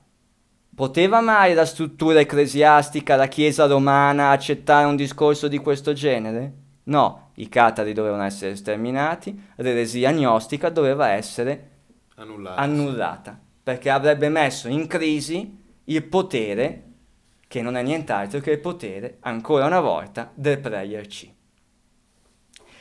E allora in, in questo ragionamento qui, però, no, io stavo ragionando su eh, Dan Brown, Codice da Vinci, Sì, e quindi linea di sangue merovingia, come si dice, che arriva dalla Maddalena, che arriva da, da Gesù, eccetera. Però quella lì sarebbe un'altra corrente, la non è la de- stirpe del player C. è la stirpe del player B. Player B e player C si giocano la loro partita a scacchi. Sono i due aspetti dell'esoterismo, sono i due aspetti della massoneria. La massoneria primordiale non faceva nient'altro che custodire e divulgare i segreti in maniera occulta, Sì, esoterica, occulta, per, non- non evitare, palese. per evitare che il player C del tempo lo annientasse. Leonardo da Vinci, i messaggi criptici, l'ermeti- tutto l'ermetismo, Sì, tutto sì, l'ermetismo è quello. Da dove arrivano queste stirpi? Le chiese fatte in un certo modo. Esatto, le eccetera. cattedrali gotiche, i libri. Da dove arrivano queste stirpi? Queste stirpi di sangue? Il player B e il player C? Dai prediluviani. Eh, ok. dai prediluviani. Le grandi famiglie, tra virgolette, nobiliari che nessuno conosce, ancora al di sopra delle 13 famiglie citate da David Icke, Sì, sì, sì, che hanno mantenuto quel codice genetico che, Quel fa, potere. riferimento, che fa riferimento agli Elohim di prima del diluvio. E, cioè de- degli Elohim a cavallo del diluvio, quindi che c'erano prima, che conoscevano prima e che dopo hanno mm, tramandato la conoscenza. E ti dico di più, quando eh, pubblicheremo questa puntata avrò già, spero, a meno che non mi succeda qualcosa da qui, Sì. eh, pubblicato l'articolo che parla del, eh, più o meno di queste stirpi, nel senso che facciamo un passo indietro. Anunnaki, il passo biblico in cui i figli di Dio vedono che le figlie degli uomini sono belle, si uniscono, eccetera, eccetera, eccetera. E in quel periodo c'erano già i giganti. In quel periodo c'erano già i giganti, certo che sì. C'erano i titani, Anunnaki, Anunnaki, Elohim. eh, quel Ok. tipo. perché infatti i miti, i, mito cra- i miti classici, parlano di titani e, per- dei. e di dei. E scontro tra titani e dei. Bravissimo. Ma non sono solo i greci, non è solo la No, mitologia no, classica. infatti. Abbiamo la figura di Davide Golia, abbiamo la storia degli ebrei che arrivano e c'è la tribù di Anak, i giganti di Anak, Vedi, locu- eravamo locuste al loro cospetto, perché erano giganti. Abbiamo la mitologia nordica, Thor e Odino. Tra l'altro, Odino biondo con gli occhi azzurri e Thor dai capelli rosso fuoco. Ecco, vedi. Importante, perché abbiamo Thor e Odino, dei, contro la stirpe di gigante dello Jotunheim o... de- Sì, non mi ricordo i nomi. ok. I nomi non me li ricordo della mitologia norrena, ma basta cercare mitologia norrena, la trovi, Basta lo guardare scontro... Thor. eh, Basta guardare Thor in televisione e rivedi. Per cui in tutte le mitologie, cioè facciamo sempre riferimento al diluvio quando parliamo della parte comune, del retaggio comune. Non è solo il diluvio. No, c'è tanto Sono tutte uguali. Per esempio questo dello scontro tra i Giganti. giganti e gli dei, titani e gli dei. Ok, chi sono gli dei? Chi sono i titani? Abbiamo sentito in escurzio qualche puntata fa e abbiamo appoggiato la sua, la sua teoria. Sì. Io penso, provo- ho provato a ipotizzare questo, questo aspetto, poi ognuno valuta, giudica e segue il filone che meglio eh, ritiene rispondente alla, alla realtà dei fatti. Ma se questi dei non fossero nient'altro che i Nephilim, ovvero coloro che sono stati, coloro che sono nati dall'incrocio tra Giganti i figli degli dei e i figli degli uomini? Allora, abbiamo gli Anunnaki che creano il Sapiens per ibridazione. Ok. E poi abbiamo i Nefili. Da dove sono saltati fuori questi Nefili? Dall'Anunnako che si incrocia con il Sapiens. E nasce il Nefilim. E quelli che vengono denominati figli di Dio. Bravo. Ok. Beh, allora, no, i, figli di punto- Dio, no, i figli di Dio sono i figli degli Anunnaki. Cioè avranno avuti anche loro i figli. I figli di Dio sono Anunnaki. Abbiamo gli Anunnaki e i figli degli Anunnaki. Che sono Anunnaki. Che sono sempre Anunnaki. Che sono sempre Anunnaki. Non sono ibrida, non sono Non ancora. eh, concepiti tramite Infatti cosa dice la Bibbia? Non ibridazione, I ma- figli di Dio videro che i figli degli uomini, cioè i figli dei sapiens, erano belle e si unirono a loro e generarono dei figli de- de- e, e queste partorirono loro dei figli. Sono questi i semidei e gli dei dell'antichità, i semidei e gli uomini famosi dell'antichità, sono i nefili.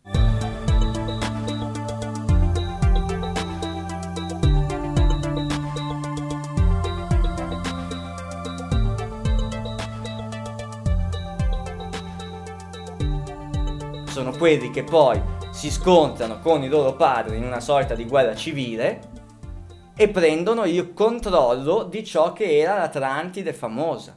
E sono i biondi con gli occhi azzurri, citati dalla, dalla mitologia classica, i rossi con, eh, de- de- affetti dall'utilismo, i Neanderthal, i Neanderthal e i Cro-Magnon che poi hanno dato, hanno dato via alla civiltà dei Guanci, alle mummie di Cherchen in, in Cina, al mito di Quetzalcoatl che era rosso e Viracocha e, e, e tutta la compagnia.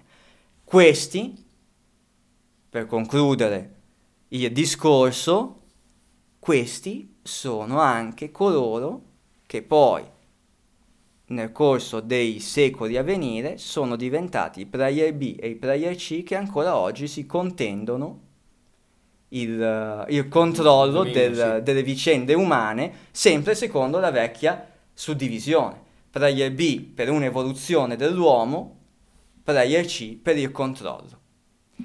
E da questo punto di vista, e concludiamo così la puntata, anche l'Apocalisse, anche l'Armageddon, citati nella- nell'Apocalisse di, di San Giovanni, assumono un altro significato, perché la stessa Apocalisse ci dice che prima del giudizio, appunto l'Apocalisse, ci sarà l'Armageddon. Ok. Certo, cosa significa questo? Che quando i due fratelli, Enki ed Enlil, torneranno indietro per vedere che cosa l'uomo ha fatto di questa terra e vedere se gli insegnamenti dei primi Elohim all'atto della rinascita hanno dato i loro frutti, faranno- av- ci sarà il giudizio per vedere se aveva ragione uno o se aveva ragione l'altro. Ma prima del giudizio ci sarà l'Armageddon perché devi sconfiggere il player C. ok. Questa è in estrema sintesi la conclusione di come io interpreto tutta la faccenda. Questa è la chiave di lettura che io ho descritto, applicato nel libro e che sostanzialmente applico in, eh, in molte delle mie ricerche, Sì. perché è la chiave di lettura con la quale cerco di interpretare i fatti passati, presenti e futuri. Ok, interessante questo discorso. Se qualcuno ha ehm, altre teorie, ci vuole sottoporre, eh, oppure magari anche soltanto dare degli indizi in più rispetto a questo, eh, ben venga, ecco, tramite Facebook, tramite info-atlanticast.com E tramite anche il sito proprio del nostro podcast dove ricordo che si possono lasciare commenti Sì, sì, e quant'altro. Ok. Eh, una cosa che potrebbe essere interessante, se qualcuno ha voglia, è di registrarsi, fare una, una mini intervento, ma Anche. anche, anche 10 minuti. Cioè, se uno- Sì, eh? una- un, un fresh così. E, eh, poi vabbè, dopo ci segnala o dove lo mette, oppure noi abbiamo degli spazi gratuiti per cui gli possiamo dire ok, mettilo in quel Esatto, sito lì, che magari potremmo pensare di... Dropbox. Esatto, che potremmo pensare anche di fare una piccola descrizione di come funziona all'interno del sito Sì. o nel nostro blog. Come su Facebook, sì, sì, sì. Esatto. Allora, a questo punto, prima di passare ai due De Angelis e alla seconda parte, seconda di tre, diciamo, parte, il libro, Il libro del giorno. il libro del giorno, che non ho qua, nel senso, allora, è una trilogia, spero che quando ci sarà la puntata online di averlo. È una trilogia che mi è stata caldamente consigliata da un amico. Si chiama La trilogia degli Illuminati, cioè trilogia Gli Illuminati. I due autori sono Robert Shea e Robert Anton Wilson. Io sono riuscito a trovare il volume 2 e il volume 3. E manca il volume 1. Il volume 1 è introvabile, Introvabile. ma di un'introvabilità, ma che neanche lo Shamir.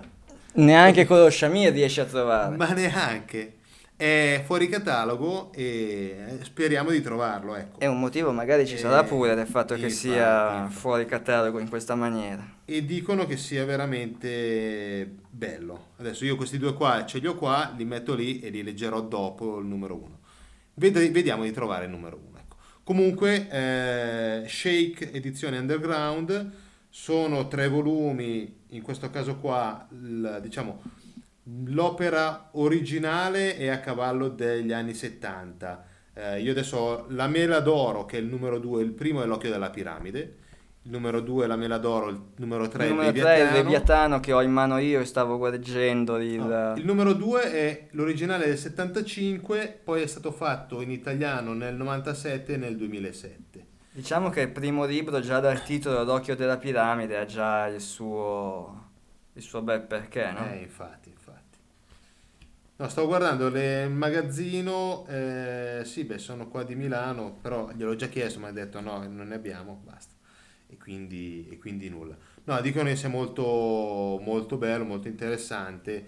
È un, eh, diciamo che è un romanzo. All'interno del romanzo ci sono tante, tanti messaggi interessanti, poi vedo qua tutta una serie di, di disegni molto molto Psichedelici. eh, psichedelici e corposi. Ecco.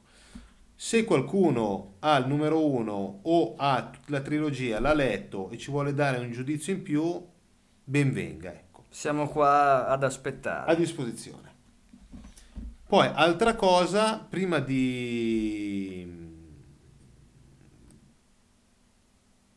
Prima di farvi sentire la- appunto l'intervista, La seconda parte la seconda parte dell'intervista. dell'intervista vi volevamo far sentire uno spezzone di intervista che noi abbiamo trovato su YouTube, abbiamo chiesto permesso al eh, nostro amico e collaboratore ehm, perché secondo noi ci ehm, secondo me è molto interessante. Il discorso Paititi Sì, Ecco, vuoi spiegare un attimino un po' di più relativamente a eh, questo discorso Eldorado? Beh, e la, la storia? Paititi, la storia di Paititi si ricollega ai miti Ah, ecco, non l'ho detto, è Riccardo Magnani. Riccardo Magnani, l'autore, che infatti ancora- sicuramente adesso, cioè, sentendo, lui spiegherà molto meglio e molto più approfonditamente il discorso di Paititi. Noi faremo sentire uno spezzone, diciamo, sono due, su YouTube ci sono due parti,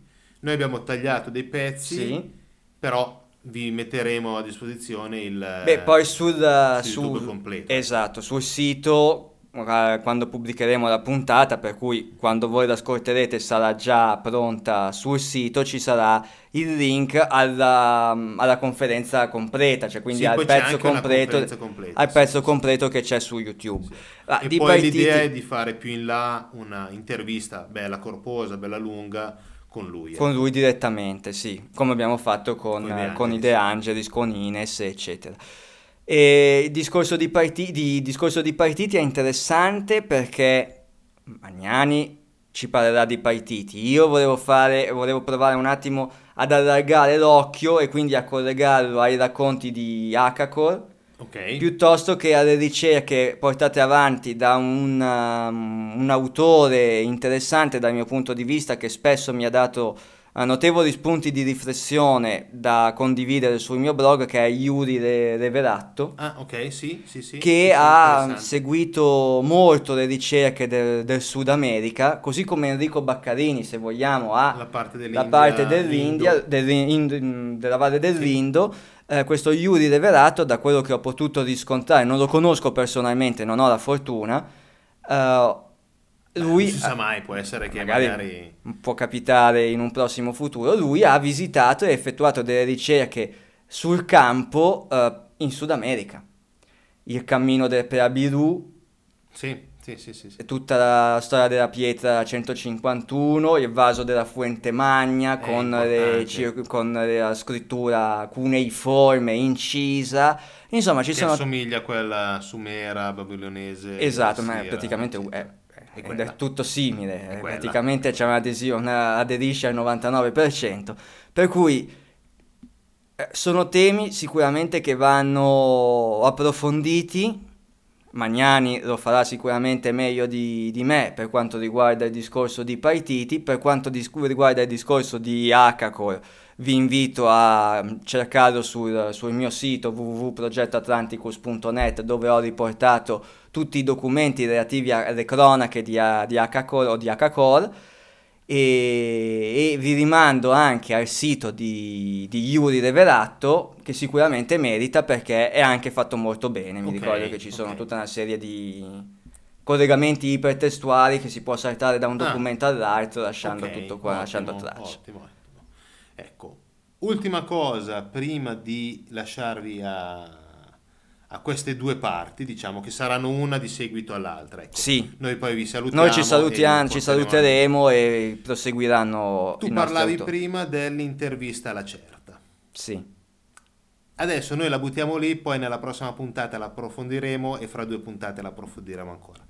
A noi è arrivato un qualcosa del genere che vi faremo, diremo qualcosa in più nelle prossime puntate. Non, non possiamo non rivelare un ragionamento alla lacerta, eh, però, però quando io ho buttato sì. lì il discorso ma l'hanno fatto così, eh, perché noi la, la, puntata scorsa avevamo tirato fuori le tre domande, sì. eh, ci sono arrivate tante email, ci è arrivata questa email un po' strana con un po' di documentazione, un po' di che stiamo valutando. capire, stiamo ancora valutando. È al vaglio, L'abbiamo stiamo... lì, vediamo un attimo. Stiamo cercando di capire un po' di più. Un po' di più.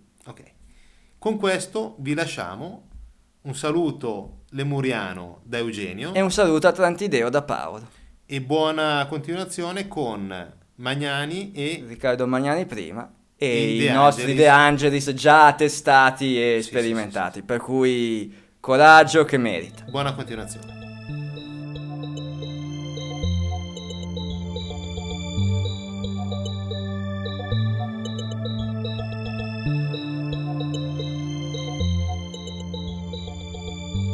9 di marzo 2013. Siamo a Lecco. Siamo a Lecco a parlare con un personaggio che si chiama Riccardo Magnani. Riccardo Magnani chi è? Ce lo dice lui. Allora, Riccardo Magnani, innanzitutto buongiorno, è un economista prestato da tre anni allo studio della conoscenza e dei misteri eh, celati nelle opere rinascimentali, in primis e ultimamente nei meandri dei paesaggi sudamericani. Eh, la caratteristica principale che mi contraddistingue è il fatto di essere molto curioso. Eh, ho tenuto intatto l'aspetto fanciullesco che è in me e questo fa sì che io mi approcci a qualunque cosa con molta curiosità e con la necessità involontaria di capire come sia. Io ho sempre smontato anche da piccolo qualunque giocattolo, qualunque cosa avessi in mano perché il mio divertimento è capire come funzionano le cose. Preferirei consegnare ai miei figli un mondo in cui la cultura non sia utilizzata come mezzo di discriminazione, ma anzi sia un modo per accomunare le persone nella comprensione di quello che muove effettivamente eh, la vita. Noi siamo qua perché oggi in pratica andiamo a svelare un segreto che non è più un segreto ovviamente, però tu ti sei dedicato degli studi di Leonardo da Vinci, ma io direi Leonardo da Lecco, dimmi tu il perché. sì, Leonardo D'Alecco perché attraverso una serie di scoperte che ho pubblicato nell'autunno scorso, eh, individuando un ciclo pittorico che sono riuscito a, ad attribuire a Leonardo, ho avuto la possibilità di accedere a chiavi di lettura dell'opera leonardesca e rinascimentale tutta, eh, estremamente innovative rispetto al panorama accademico esistente. Principal, principalmente il fatto che in questa sala lui abbia depositato un, una partitura musicale, che è la, sfera, è la musica delle sfere celesti, e che è quel mm, sistema armonico di vibrazioni in, eh, eh, seguenti la legge dell'ottava, la proporzione di Fibonacci, insomma tutta una serie di eh, rigorose proporzioni matematiche che rappresenta la legge naturale di fatto, ovvero tutto quello che in natura è regolamentato. Non c'è una divinità sopra di noi che regolamenta tutto quanto, ma esiste in realtà un sistema di carattere fisico-biologico ehm, che fa sì che tutto quanto riconduca alla stessa unità. E questa unità è governata da questa legge eh, vibrazionale della musica delle sfere celesti. Questa musica lui l'ha poi celata nell'ultima cena e di questa musica sono a conoscenza tutti quanti dall'antichità, cioè la conoscevano gli antichi greci, prima di loro la conoscevano gli antichi egizi, veniva utilizzata come mezzo di sublimazione della parte animica rispetto a quella materica, questo è il motivo per cui Leonardo la cela nell'ultima cena. Insomma, attraverso queste scoperte eh, io ho potuto accedere a un mondo eh, completamente diverso ed è un mondo che tutta l'arte rinascimentale richiama.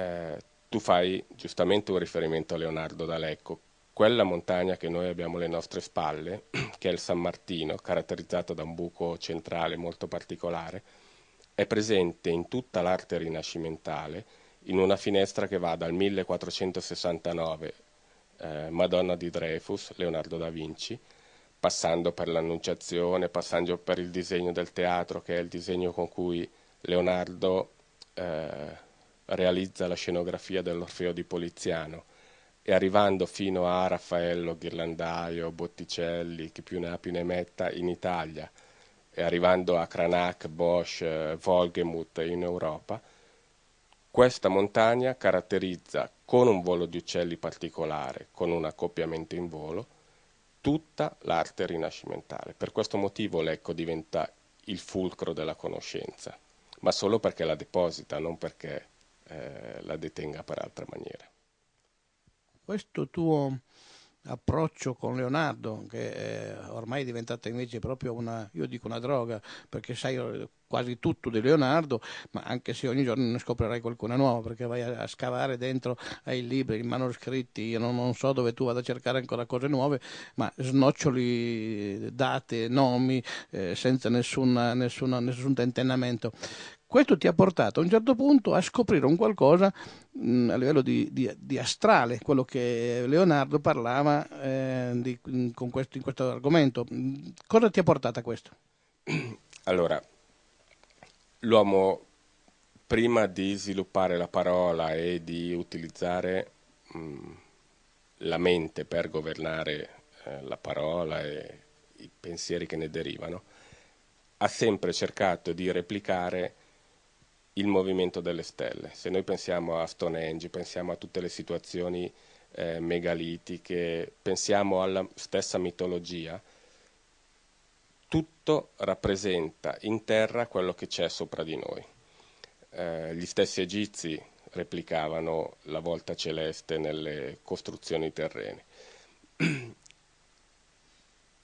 Ovviamente Leonardo e tutta l'arte rinascimentale non si discosta da questo. Noi pensiamo ai dipinti di Leda il Cigno con Castore Polluce, non sono altro che delle riproposizioni dell'astronomia. Questa eh, cosa mi ha condotto a ipotizzare che la previsione che Boval facesse rispetto all'allineamento delle tre piramidi di Giza, ovvero eh, corrispondenti alla cintura di Orione, secondo lui, non mi convincesse. Eh, ne ho parlato con lui ad una conferenza che abbiamo avuto in Toscana a novembre, se non erro. Eh, ho avuto delle risposte molto evasive e quindi ho deciso di seguire il mio istinto.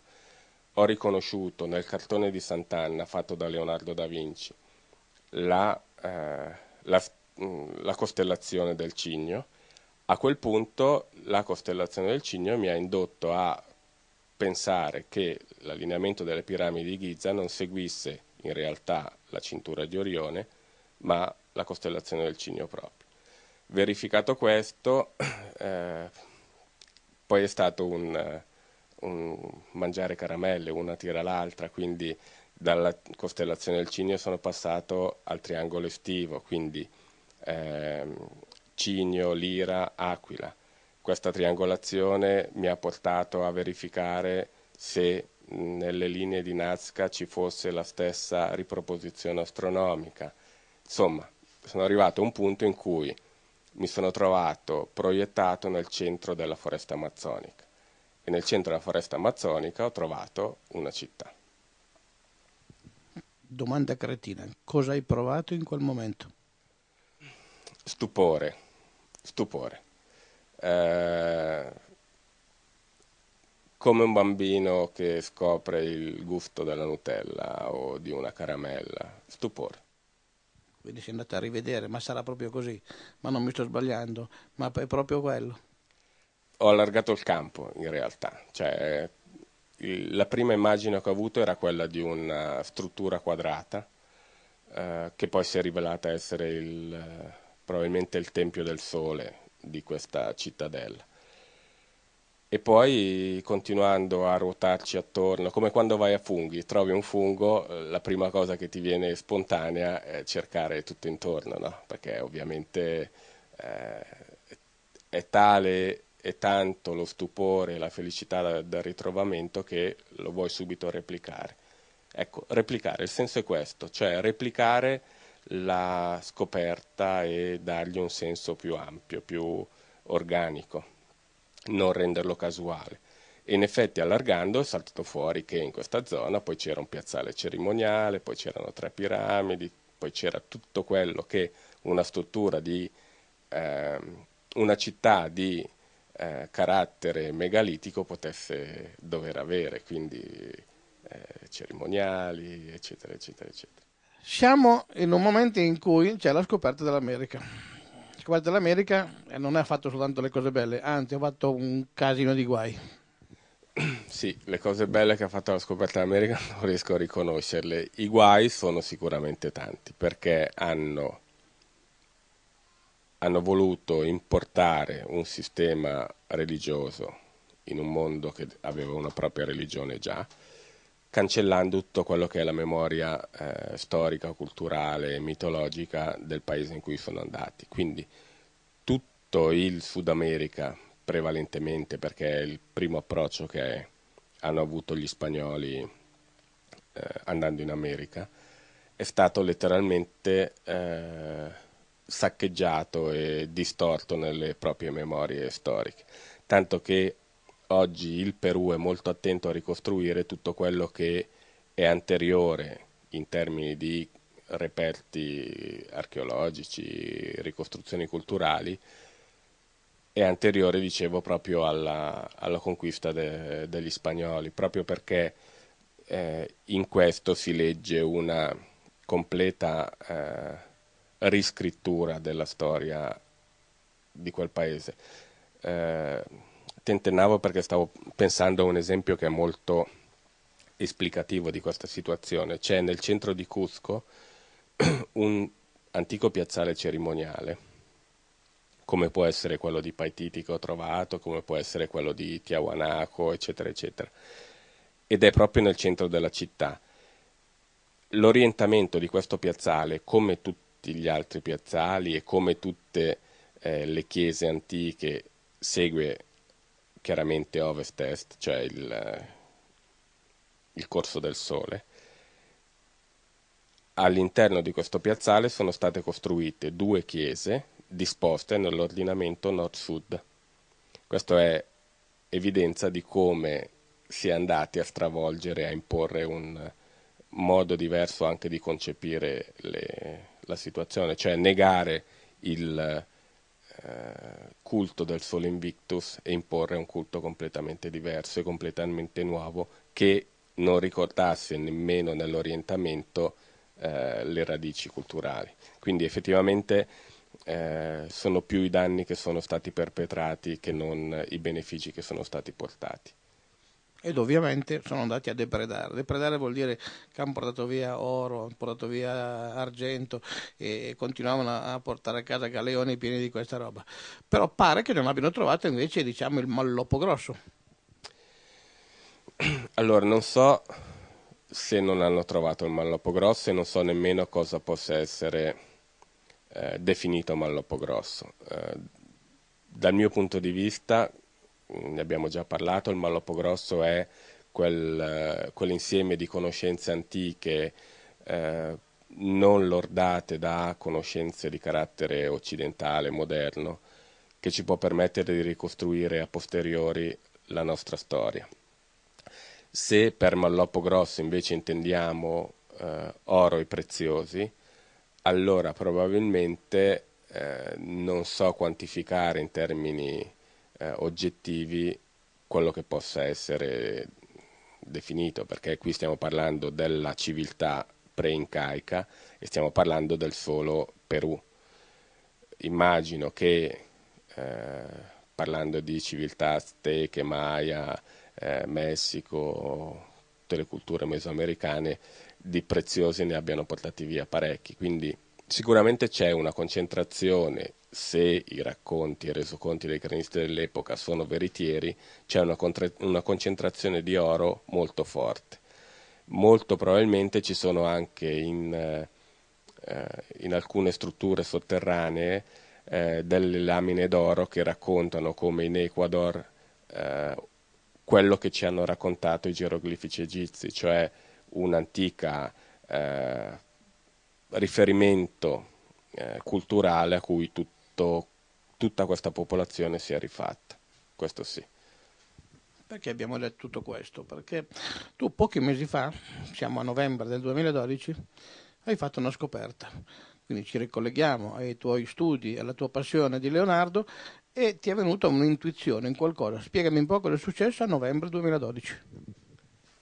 Il senso è stato quello di andare a verificare, come dicevo, uh, l'allineamento delle piramidi di Giza, o meglio, l'allineamento che nelle costruzioni archeologiche antiche i loro costruttori eh, potessero aver seguito.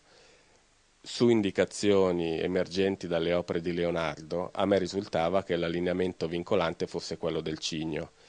Non solo, lui arriva a Milano come eccelso suonatore di lira e Cicerone diceva che colui che sa replicare sulla lira la musica delle sfere celesti avrebbe avuto accesso a questo regno sublime. Io seguendo la costellazione della lira ho avuto accesso a Paititi, Eldorado, e questo è sicuramente divertente. Mm, quindi la volontà è stata quella di verificare cosa succedesse in capo a questo asterismo eh, particolarmente nella, nelle linee di Nazca, che secondo me rappresentavano delle costellazioni ehm, ovviamente poste in forma diversa da, dalla eh, terminologia con cui siamo soliti definirli noi in Occidente. In effetti, avendo avuto dei riscontri iniziali, faccio un passo indietro. Io purtroppo la mia mente è così, ma è il, il bello ci sono le tre piramidi di Giza che sono in corrispondenza del fiume Nilo. A 10 km da qua, in quella direzione, ci sono tre piramidi a Montevecchia, che sono allineate nello stesso modo delle piramidi di Giza. Le ha scoperte Vincenzo di Gregorio, un carissimo amico. Nessuno sa che queste tre piramidi stanno all'Adda come le tre piramidi di Giza stanno al Nilo. In realtà stavo lavorando su questa cosa in quel momento e lo stesso allineamento sono riuscito a trovarlo, poi non so se corrisponda al vero tutto questo, nelle linee di Nazca. A quel punto, ripeto, non so fino a che punto con un fondamento di eh, verità, non ho fatto altro che ipotizzare che le linee di Nazca e la Porta del Sol di, di Tiahuanaco, che si dice essere databile a 12.000 anni avanti Cristo, potessero avere un terzo punto di corrispondenza. Analizzando la costellazione del Cigno e ipotizzando tre punti eh, di interesse, viene spontaneo pensare al triangolo estivo. Quindi non ho fatto altro che posizionare una stella del triangolo estivo su eh, Nazca, ovvero Deneb, Cigno, l'altra su Tiahuanaco, Altair, Aquila. La terza eh, stella, che è la stella di Vega corrispondente alla costellazione della Lira, che è quella che rimanda effettivamente a Leonardo, perché come giovane suonatore di Lira arriva alla corte degli Sforza, mi ha proiettato in mezzo alla foresta amazzonica. Questa in mezzo alla foresta amazzonica, in quello che apparentemente era un luogo senza nessun riferimento eh, che avesse una corrispondenza eh, che potesse rimandare alla presenza dell'uomo, ingrandendo, ingrandendo è uscito un mondo intero, una vera e propria città.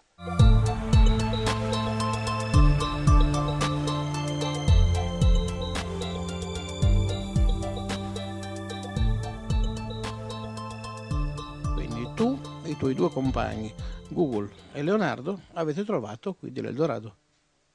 Sì, detto così sembra un po' Mimì Cocò. Io faccio il terzo incomodo, però, eh, però sì, gli strumenti sono stati quelli. Eh, non necessariamente quelli, ma nel mio caso gli strumenti sono stati quelli. Cosa vogliamo ancora dire per andare avanti, per approfondire questo discorso? Allora, vogliamo dire innanzitutto che questa scoperta mi ha mi ha creato non poche difficoltà di carattere etico-morale, perché eh, come tutte le cose belle porta con sé degli oneri particolari. Nello scoprire questa città mi sono reso conto che A è in mezzo a una riserva naturale che il Perù ha destinato ai nativi, e in questa foresta e in questa riserva naturale ci sono delle estrazioni per il gas naturale molto contestate dagli amici di Survival International in questo momento. B, all'interno di queste rovine ho scovato almeno una dozzina di accampamenti di incontattati, cioè di persone che non hanno mai avuto nessun tipo di contatto con l'uomo. Questo mi ha creato grossissimi problemi perché ero combattuto fra comunicare la scoperta con la gioia di consegnare al mondo un qualcosa di molto prezioso e che penso sia per antonomasia eh, il, il, la rappresentazione del culto leggendario, visto che anche le vicende di Indiana Jones, eccetera, eccetera, sono state costruite su quello e che da bambini ognuno di noi ha giocato un po' col mito dell'Eldorado. E il fatto di sapere che rivelando questa cosa avrei messo in estrema difficoltà queste popolazioni.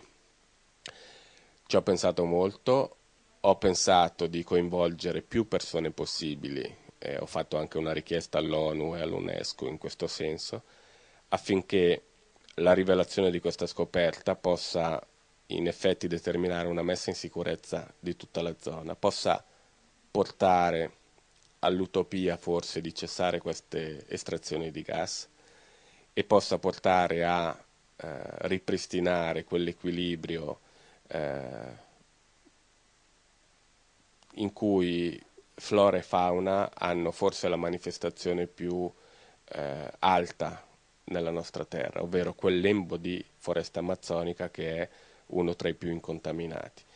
Quindi c'è tutto, c'è la foresta amazzonica incontaminata, ci sono questi, queste popolazioni di incontattati e c'è questa cittadella che rappresenta la leggenda per antonomasia.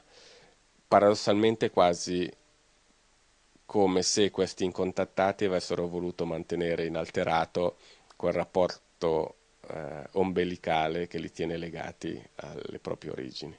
E questo trovo che sia bellissimo. Quindi il senso di eh, voler comunicare la scoperta con uh, un sito come ho fatto e senza aspettare i tempi lunghi del governo peruviano, come in realtà ho auspicato che potessero eh, partecipare a questa comunicazione, è proprio per far sì che si sollevasse una sensibilizzazione dell'opinione pubblica e di investitori privati e pubblici che possano permettere di studiare più da vicino questa zona e preservarla il più possibile, perché credo che eh, preservare le nostre radici sia l'unico modo in cui il genere umano si può eh, salvare da una deriva che ha intrapreso, che secondo me non è molto... Quando è che avremo un primo pezzo tangibile, una fotografia, un pezzo di pietra, un qualcosa che dirà sì, ci siamo.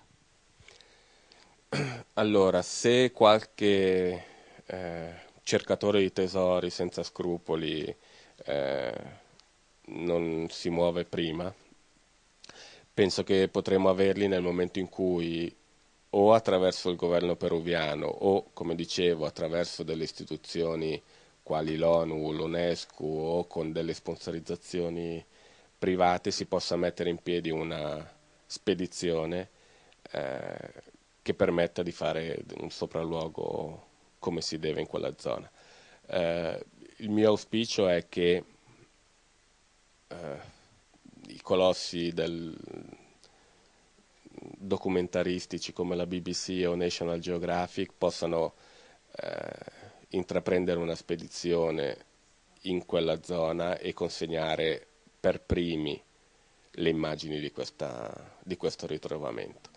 È un auspicio perché, uno, le capacità che hanno loro documentaristiche sono ovviamente note, due, perché hanno tutti i mezzi per far sì che questa spedizione possa essere fatta con tutti i crismi e non un'avventura nell'avventura anche perché non si sa che cosa si troverà, magari si trova niente, magari si troverà delle stanze piene d'oro e di argento, ma sicuramente si potrà trovare un qualche cosa che ci potrà dire un qualcosa in più rispetto al passato.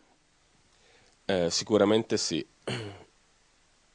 In realtà ci sono modi per capire cosa c'è e già li abbiamo anche percorsi. Dico abbiamo perché in queste due settimane, dal momento in cui ho comunicato la scoperta ad oggi, si stanno creando delle collaborazioni molto belle, perché il mondo dell'archeologia o il mondo della, dello studio in genere è fatto di molti lupi, ma ci sono anche moltissime belle persone.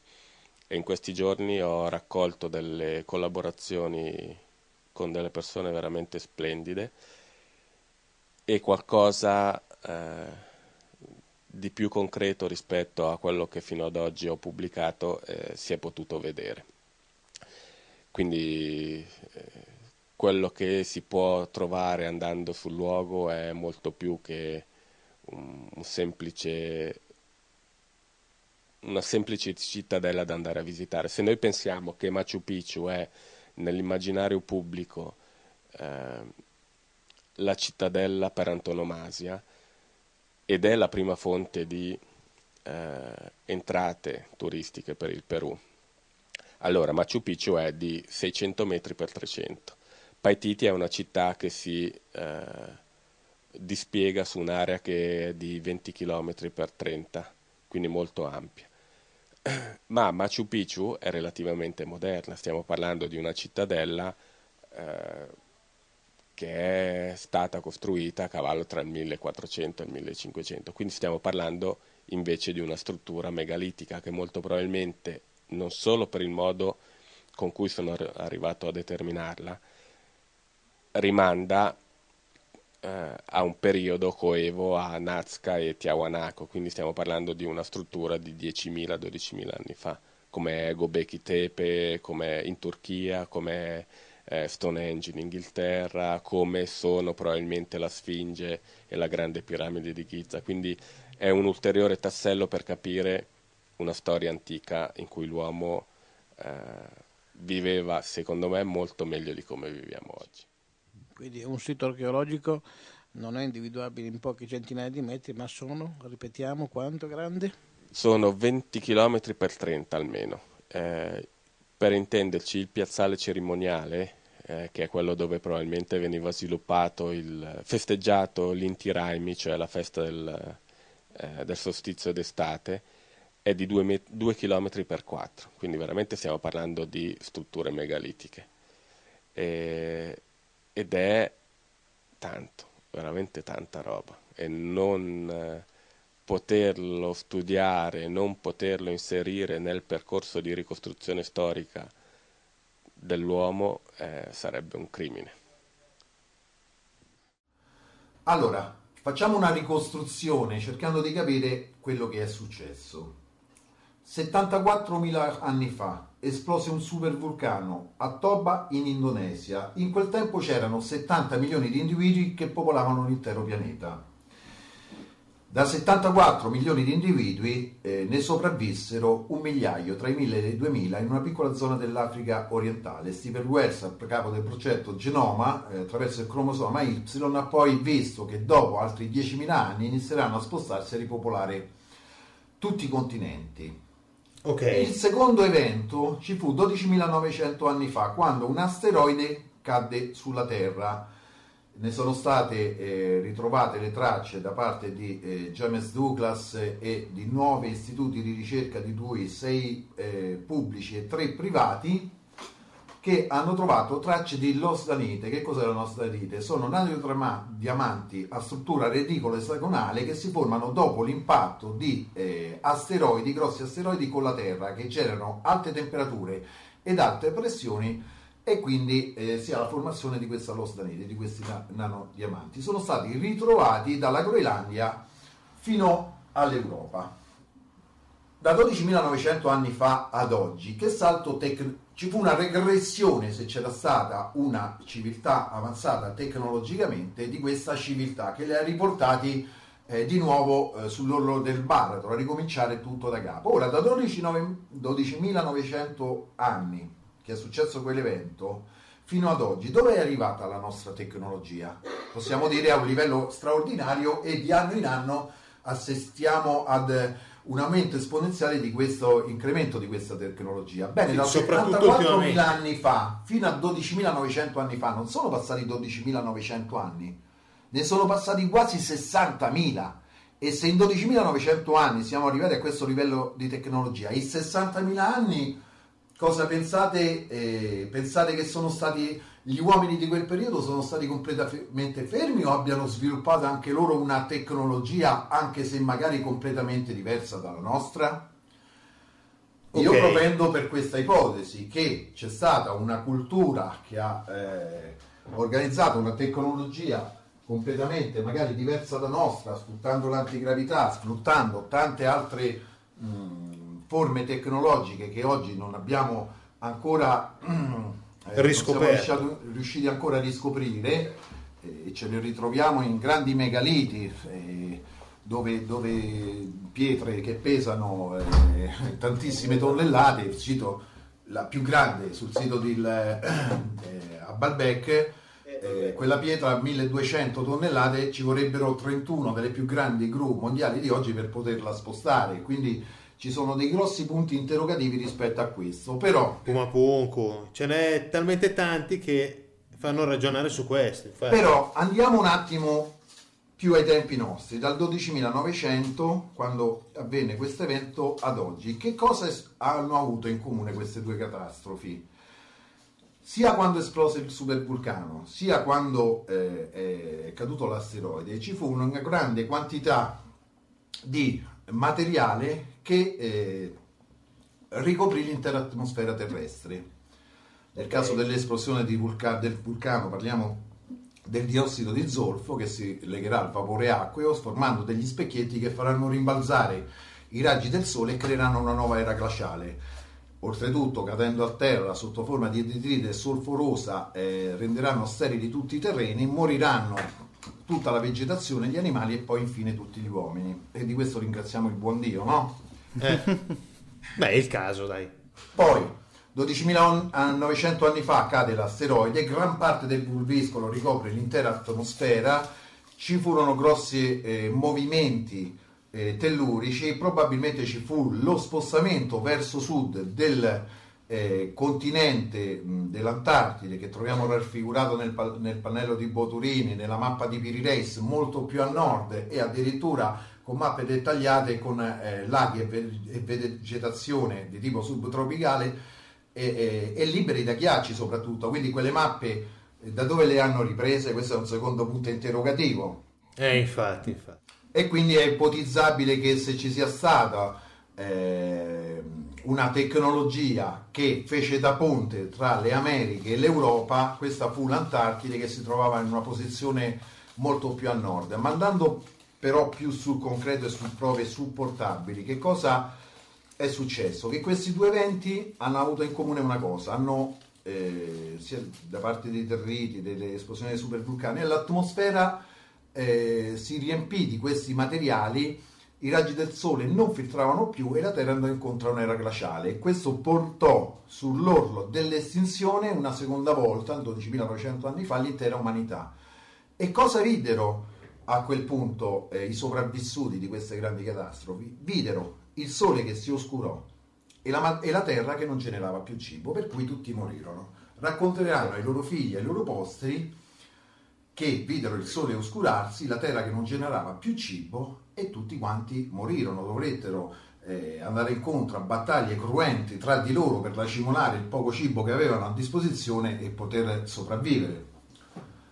Quindi i posteri eh, nasceranno con la paura che questo evento si ripeta e cosa faranno? Cercheranno di rendere vive nel loro cervello queste due entità, il Sole e la Terra, perché capiranno che il Sole attraverso il calore, la fotosintesi clorofiliana è quello che permette il sostentamento della vita all'uomo e la Terra attraverso, che è andata incontro a un'era glaciale e quindi era diventata sterile, attraverso il raccolto, anno dopo anno, veniva vista come una donna incinta che eh, dava... Eh, sostentamento alla vita dell'uomo. E quindi i primi due dei a nascere di cui troviamo eh, prove, ma non come religione, ma come culti di adorazione, furono il Dio Sole e la Madre Terra. Eh, infatti, infatti. E troviamo tantissime raffigurazioni di queste piccole statuette di donne con grandi pance perché rappresentavano proprio la terra. Quindi loro le resero vive nella loro entità per adorarle affinché il sole giorno dopo giorno nasce, eh, sorgesse dando eh, calore e quindi vita all'uomo e la terra anno dopo anno eh, sostentamento e cibo e quindi questo porterà ai vari culti del Sol Invictus dove eh, le, eh, le, le, giornate si allungavano, il terreno si preparava a dare nuovo raccolto, nuovo cibo e quindi vita agli uomini eh, eccetera, eccetera. Questi sono i primi due culti che ci troviamo, ma non erano culti organizzati come religione, ma semplicemente culti di adorazioni eh, e lì intervennero poi le prime figure di mediazione con questi dei, ovvero stregoni e sciamani, che facevano vedere che eh, attraverso preghiere, canti tribali, rituali, eccetera, eccetera, andavano in una specie di trance e che quindi eh, praticamente facevano da intermediari con questi dei affinché il sole continuasse sempre a sorgere, eccetera, eccetera. Col tempo si formarono i primi villaggi e poi che in seguito divennero città. Questo culto del sole, questi culti furono portati avanti fino al tempo, per esempio, degli egizi. E lì, quando io non dico costruivano, ma ristrutturavano le piramidi, tranne le altre eh, piramiducce di cui abbiamo eh, traccia man mal costruite rispetto alle vere piramidi che sono state datate dall'archeoastronomia a 12.500 anni fa, la spada di Damocle che mettevano i faraoni sulla testa di chi costruiva queste o ristrutturava queste piramidi era quella di dirgli che se non avessero finito di costruire la piramide prima eh, e il faraone fosse morto prima, il sole sarebbe sprofondato nel Nilo e tutti sarebbero morti. Poi quei popoli non pagavano le tasse, venivano esentati dalle tasse, in cambio fornivano eh, quel lavoro. Ok. Ok, andiamo però per ordine, perché? E quindi tutto questo però dopo, la, dopo il diluvio, dopo, quindi dopo, dopo la seconda diluvio, Noi ci siamo ritrovati con 6.000 anni eh, di storia nascosta dalle università, dalle scuole superiori, da tutti quanti, delle società gilaniche o danubiane che vivevano nell'Europa in grandi zone intorno al Danubio, per questo danubiane o gilaniche, dove praticamente non sono state mai ritrovate né eh, tracce di utensili di guerra, né eh, nessuna mh, traccia di, di, di, di, raffigurazioni che potessero far pensare a qualsiasi culto di tipo religioso se non il culto della Dea Madre, che però non era di tipo religioso come vogliono farci intendere, e dove tutto quello che avevano a disposizione veniva distribuito in maniera equanime eh, tra eh, quelli del villaggio a secondo delle esigenze individuali, proprio come succedeva nelle civiltà essene eh, dove praticamente viene collocato il personaggio a cui hanno dato nome eh, Gesù.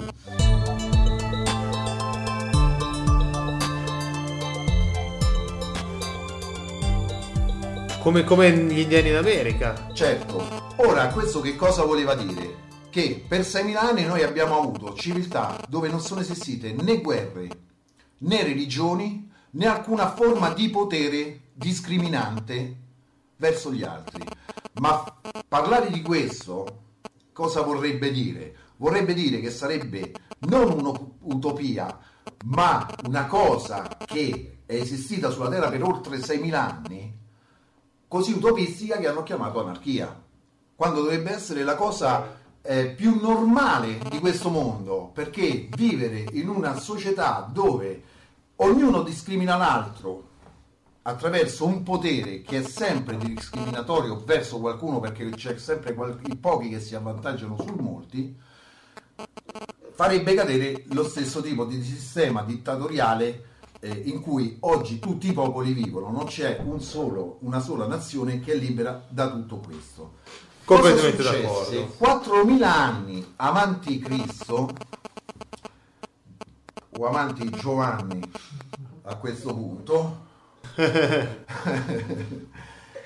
ci fu una piccola eh, era glaciale eh, che coinvolse il sud-est dell'Europa, per cui una popolazione, i Kurgan, scesero con cavalli che non conoscevano le popolazioni ginaniche, grosse mazze di ferro, ed attaccarono queste civiltà e le distrussero. Kur, montagna, Gan da Ganun erano alture di recinti dove tenevano confinati i loro cavalli. Nello stesso periodo, 4000 a.C., in cui compaiono i Kurgan, compaiono i Sumeri. E con i Sumeri compaiono le prime forme di religione e di scrittura.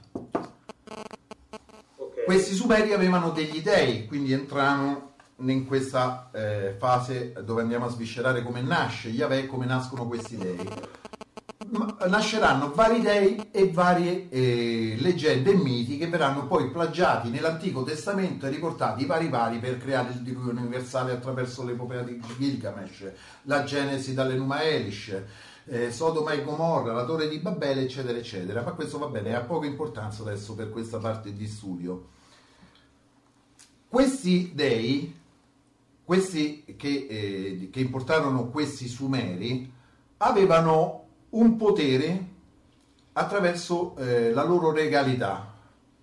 Il dio Anu aveva il suo potere di regalità, era 60, era determinato da dei numeri.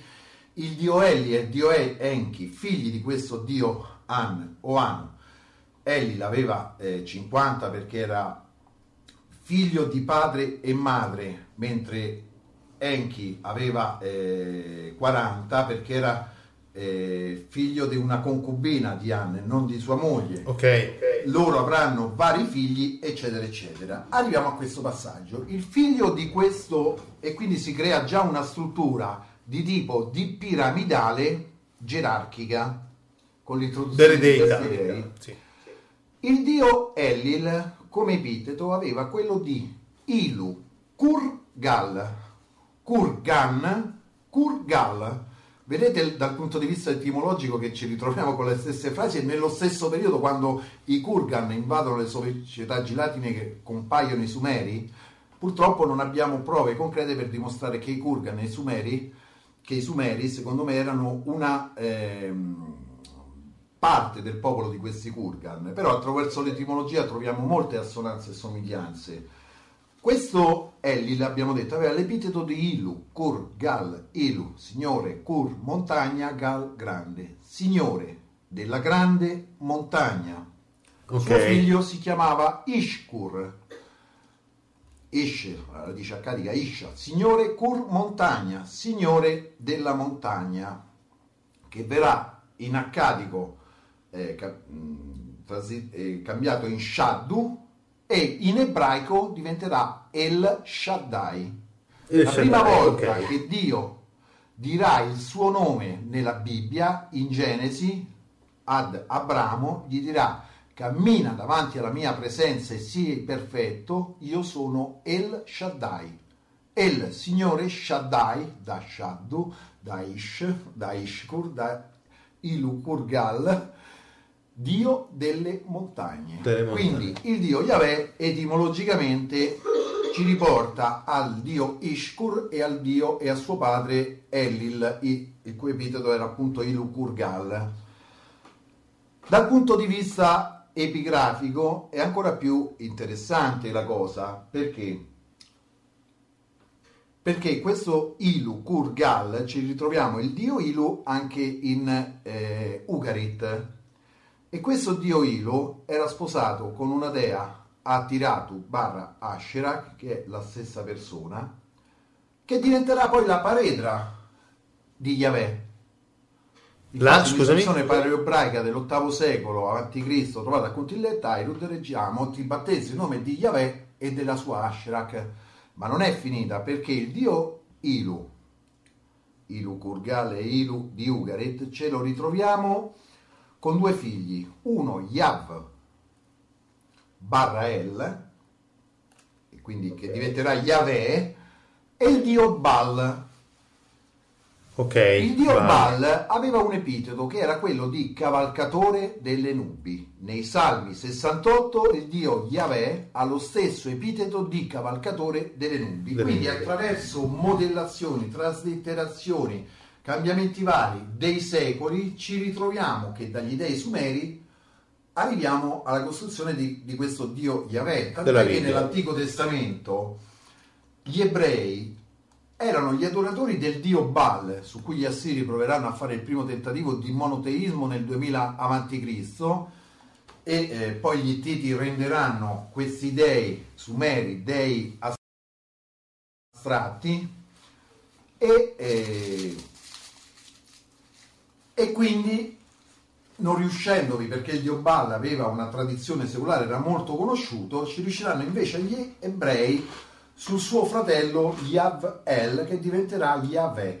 Allora, su questa questione non so se Alessio vuole dire eh, qualcosa, vabbè, eh, diciamo, diciamo noi ci siamo occupati di questa parte qui, soprattutto eh, dal punto di vista eh, di uno studio serio eh, supportato da, da, eh, professori come Liverani, come Massimo Baldacci, che eh, proprio attraverso la scoperta di Ugarit eh, sono riusciti ad eh, dare prova di come la Bibbia poi sia stato un plagio eh, di, di- di tanti che ci ritroviamo poi ne- ne- proprio ne- attraverso questa scoperta di Ugarit, così come tanti miti e leggende che ritroviamo nell'Antico Testamento ce li ritroviamo eh, nella- nel mito della creazione dei, degli- dei Sumeri, nell'epopea di Gilgamesh, nell'Atracasis, che poi è la stessa cosa,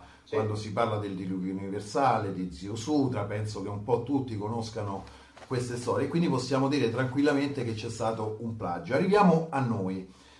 Eh, va di moda molto da parte di tantissime persone, dico che ci si sono arricchite, il fatto di, eh, io sinceramente mh, mi fermo qui perché poi eh, andare a fare ipotesi non supportabili da prove ehm, rischia di, di- mh, del rischio di essere strumentalizzato su altri studi seri come questi che abbiamo fatto. e- Sì, no, no, no, fai benissimo, Assolutamente, fai benissimo. però voglio dire la mia dal punto di vista eh, di ipotesi e mi chiedo, ad esempio, quando questi dei, questi miti scendono sulla terra, quindi voglio ragionare attraverso eh, la logica, eh, si dice, se traduciamo letteralmente quello che si dice, dice scendono perché, per eh, trovare perché gli servono varie sostanze minerali, eccetera, eccetera. Quindi eh, clonano, eh, cercano di clonare, di fare un, eh, un innesto genetico.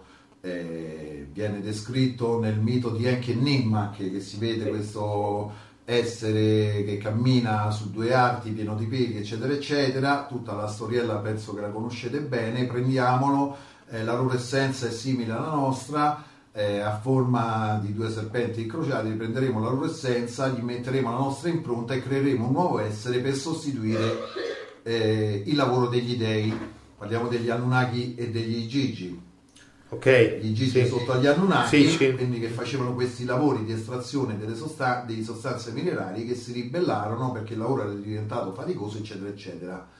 Estraevano, c'è addirittura il mito del piccone dove creano l'uomo la testa nera per eh, sostituire il loro lavoro col piccone. Ma io dico, ragazzi cari, immaginate fra parliamo di 12.900 anni, un'altra, società, un'altra civiltà fuori da questa terra eh, potrebbe avere un milione, due milioni di anni più di noi e quindi immaginate a che livelli tecnologici potrebbe arrivare, può sfruttare l'energia di punto zero, eh, l'antigravità. Bene, questi vanno su un altro pianeta e usano il piccone per estrarre sostanze minerarie e dico ancora che se una civiltà tecnologicamente avanzata dovrebbe corrispondere assolutamente anche una cultura avanzata che renderebbe inammissibile lo sfruttamento di altri esseri viventi a- per loro eh, vantaggi personali. Quindi cre- e, e tutto questo è un'incongruenza logica dal mio punto di vista quindi io tengo a considerare più il fatto che queste, tante di queste storie possono essere eh, frutto di retaggio, di ricordi di un'antica civiltà terrestre andata eh, che è regredita e quasi scomparsa dopo eh, il catastrofico evento che ci fu con il mito del diluvio universale. Vorrei andare oltre. Andare oltre che cosa significa? Fare l'impossibile. Quindi tu dici, aspetta, aspetta, una civiltà che va dai 70.000 anni, quindi dopo il- la prima catastrofe, a 10.000 anni prima di Cristo. Cioè, o anni fa. Sì. Ok. Perfetto. Ok, eh, andiamo, andiamo oltre. Noi possiamo verificare come il Dio della Bibbia sia un Dio eh, che sia stato costruito a partire eh, e supportato attraverso prove epigrafiche, eccetera, eccetera, mh, mh, da questi dei Sumeri e passando per la scoperta eh, di Ugarit dal dio Elu e Baal e noi facemmo una trasmissione in televisione davanti a un professore della sacerdote, professore della Somma Pontificia Università di Roma, preside dell'Istituto del Laurenzianum, e quando gli esposi tutte queste prove mi disse complimenti, eh, una piccola parte è stata salvata di questo video da Londra, anche io e un altro sacerdote di cui non voglio dire il nome per evitare denunce, esperto di, ugaritico e di ebraico, eravamo sulle vostre stesse ricerche. Avvallo, ratifico e sottoscrivo tutto quello che avete detto, parlando anche di Aton, del dio egizio, eh, che fu sempre ripreso da Yahweh, eccetera, eccetera. Dopo questa confessione mandammo in onda la trasmissione di cui avevamo anche la delibera per, eh, per metterla su internet da parte di questo sacerdote, successe l'ira di Dio, fu minacciato di licenziamento un conduttore televisivo se non toglievamo la trasmissione eh, da internet, avremmo centinaia di migliaia di visualizzazioni in un attimo, quella trasmissione era intitolata Bibbia decifrata dopo 2000 anni, svelato codice Genesi. Sì, mi ricordo. mi E, e ricordo. ci, azz- ci azzittirono praticamente perché eh, tra l'altro il conduttore televisivo era un mio amico, ha perso il lavoro, poi la televisione è stata chiusa, non gli è stata ritrova- rinnovata la concessione, eh, fine della storia, però voglio dire, in ogni caso eh, i cari teologi eh, che si stanno aprendo di- all'esistenza di vita in altri pianeti, eccetera, eccetera, dimostrato e confessato, abbiamo fatto anche una conferenza in chiesa davanti a un altro sacerdote dove abbiamo portato tutto questo percorso eh, c'era con, con, Alessio che ha fatto la parte del leone su questo, un altro sacerdote ha confessato e anzi ha aggiunto altre cose alle nostre eh, ricerche. Davanti a una chiesa gremita di parrocchiani è andato in onda su Sky, su, sul digitale terrestre su Sky, questa trasmissione per ben sei volte, si potrebbero attaccare dicendo va bene, non riconosciamo più il Dio della Bibbia, anche perché è un Dio che dice tutti, gli, eh, tutti i popoli devono essere sgabelli ai piedi di Israele, io ti dico, eh, cari ebrei, vedrò voi, quel Dio Dio no, io non voglio essere lo sgabello ai piedi di nessuno, perché è un Dio costruito da un popolo per sottomettere gli altri popoli. Giusto, giusto. e che uccide 34 milioni di persone nell'Antico Testamento. Tra l'altro abbiamo fatto i, co- i conti nel nostro libro Oltreamente di Dio. Quindi però rimane un dubbio. Il grande dubbio su cui hanno coercizzato le menti di tutti quanti qual è? Quello di dire che noi esistiamo perché siamo il frutto e il prodotto della creazione di un essere superiore a noi, di un'entità trascendente superiore a noi e quindi di un Dio creatore. Tutto questo ci ha talmente condizionato da imporci automaticamente a livello inconscio il concetto di delega. Se la nostra stessa vita è delegata all'esistenza di un altro che ci ha creato, figurati se non vado a votare per delegare le politiche sociali a qualcun altro che poi mi fregherà in un'altra maniera. E le deleghe sono sempre servite al potere per coercizzare i popoli. Sì, infatti delega e sottomissione al tempo stesso. Dimostrare, e qui andiamo oltretutto, è possibile dimostrare l'esistenza o l'inesistenza di un Dio creatore? Assolutamente no. Però loro dicono ci credo per fede. Io vado oltre, io vi dico supero questa impasse.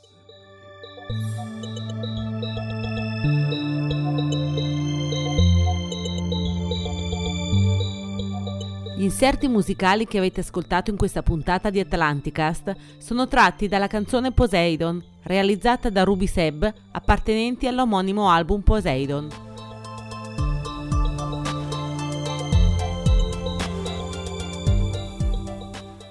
Sponsorizzato da www.gardenmary.com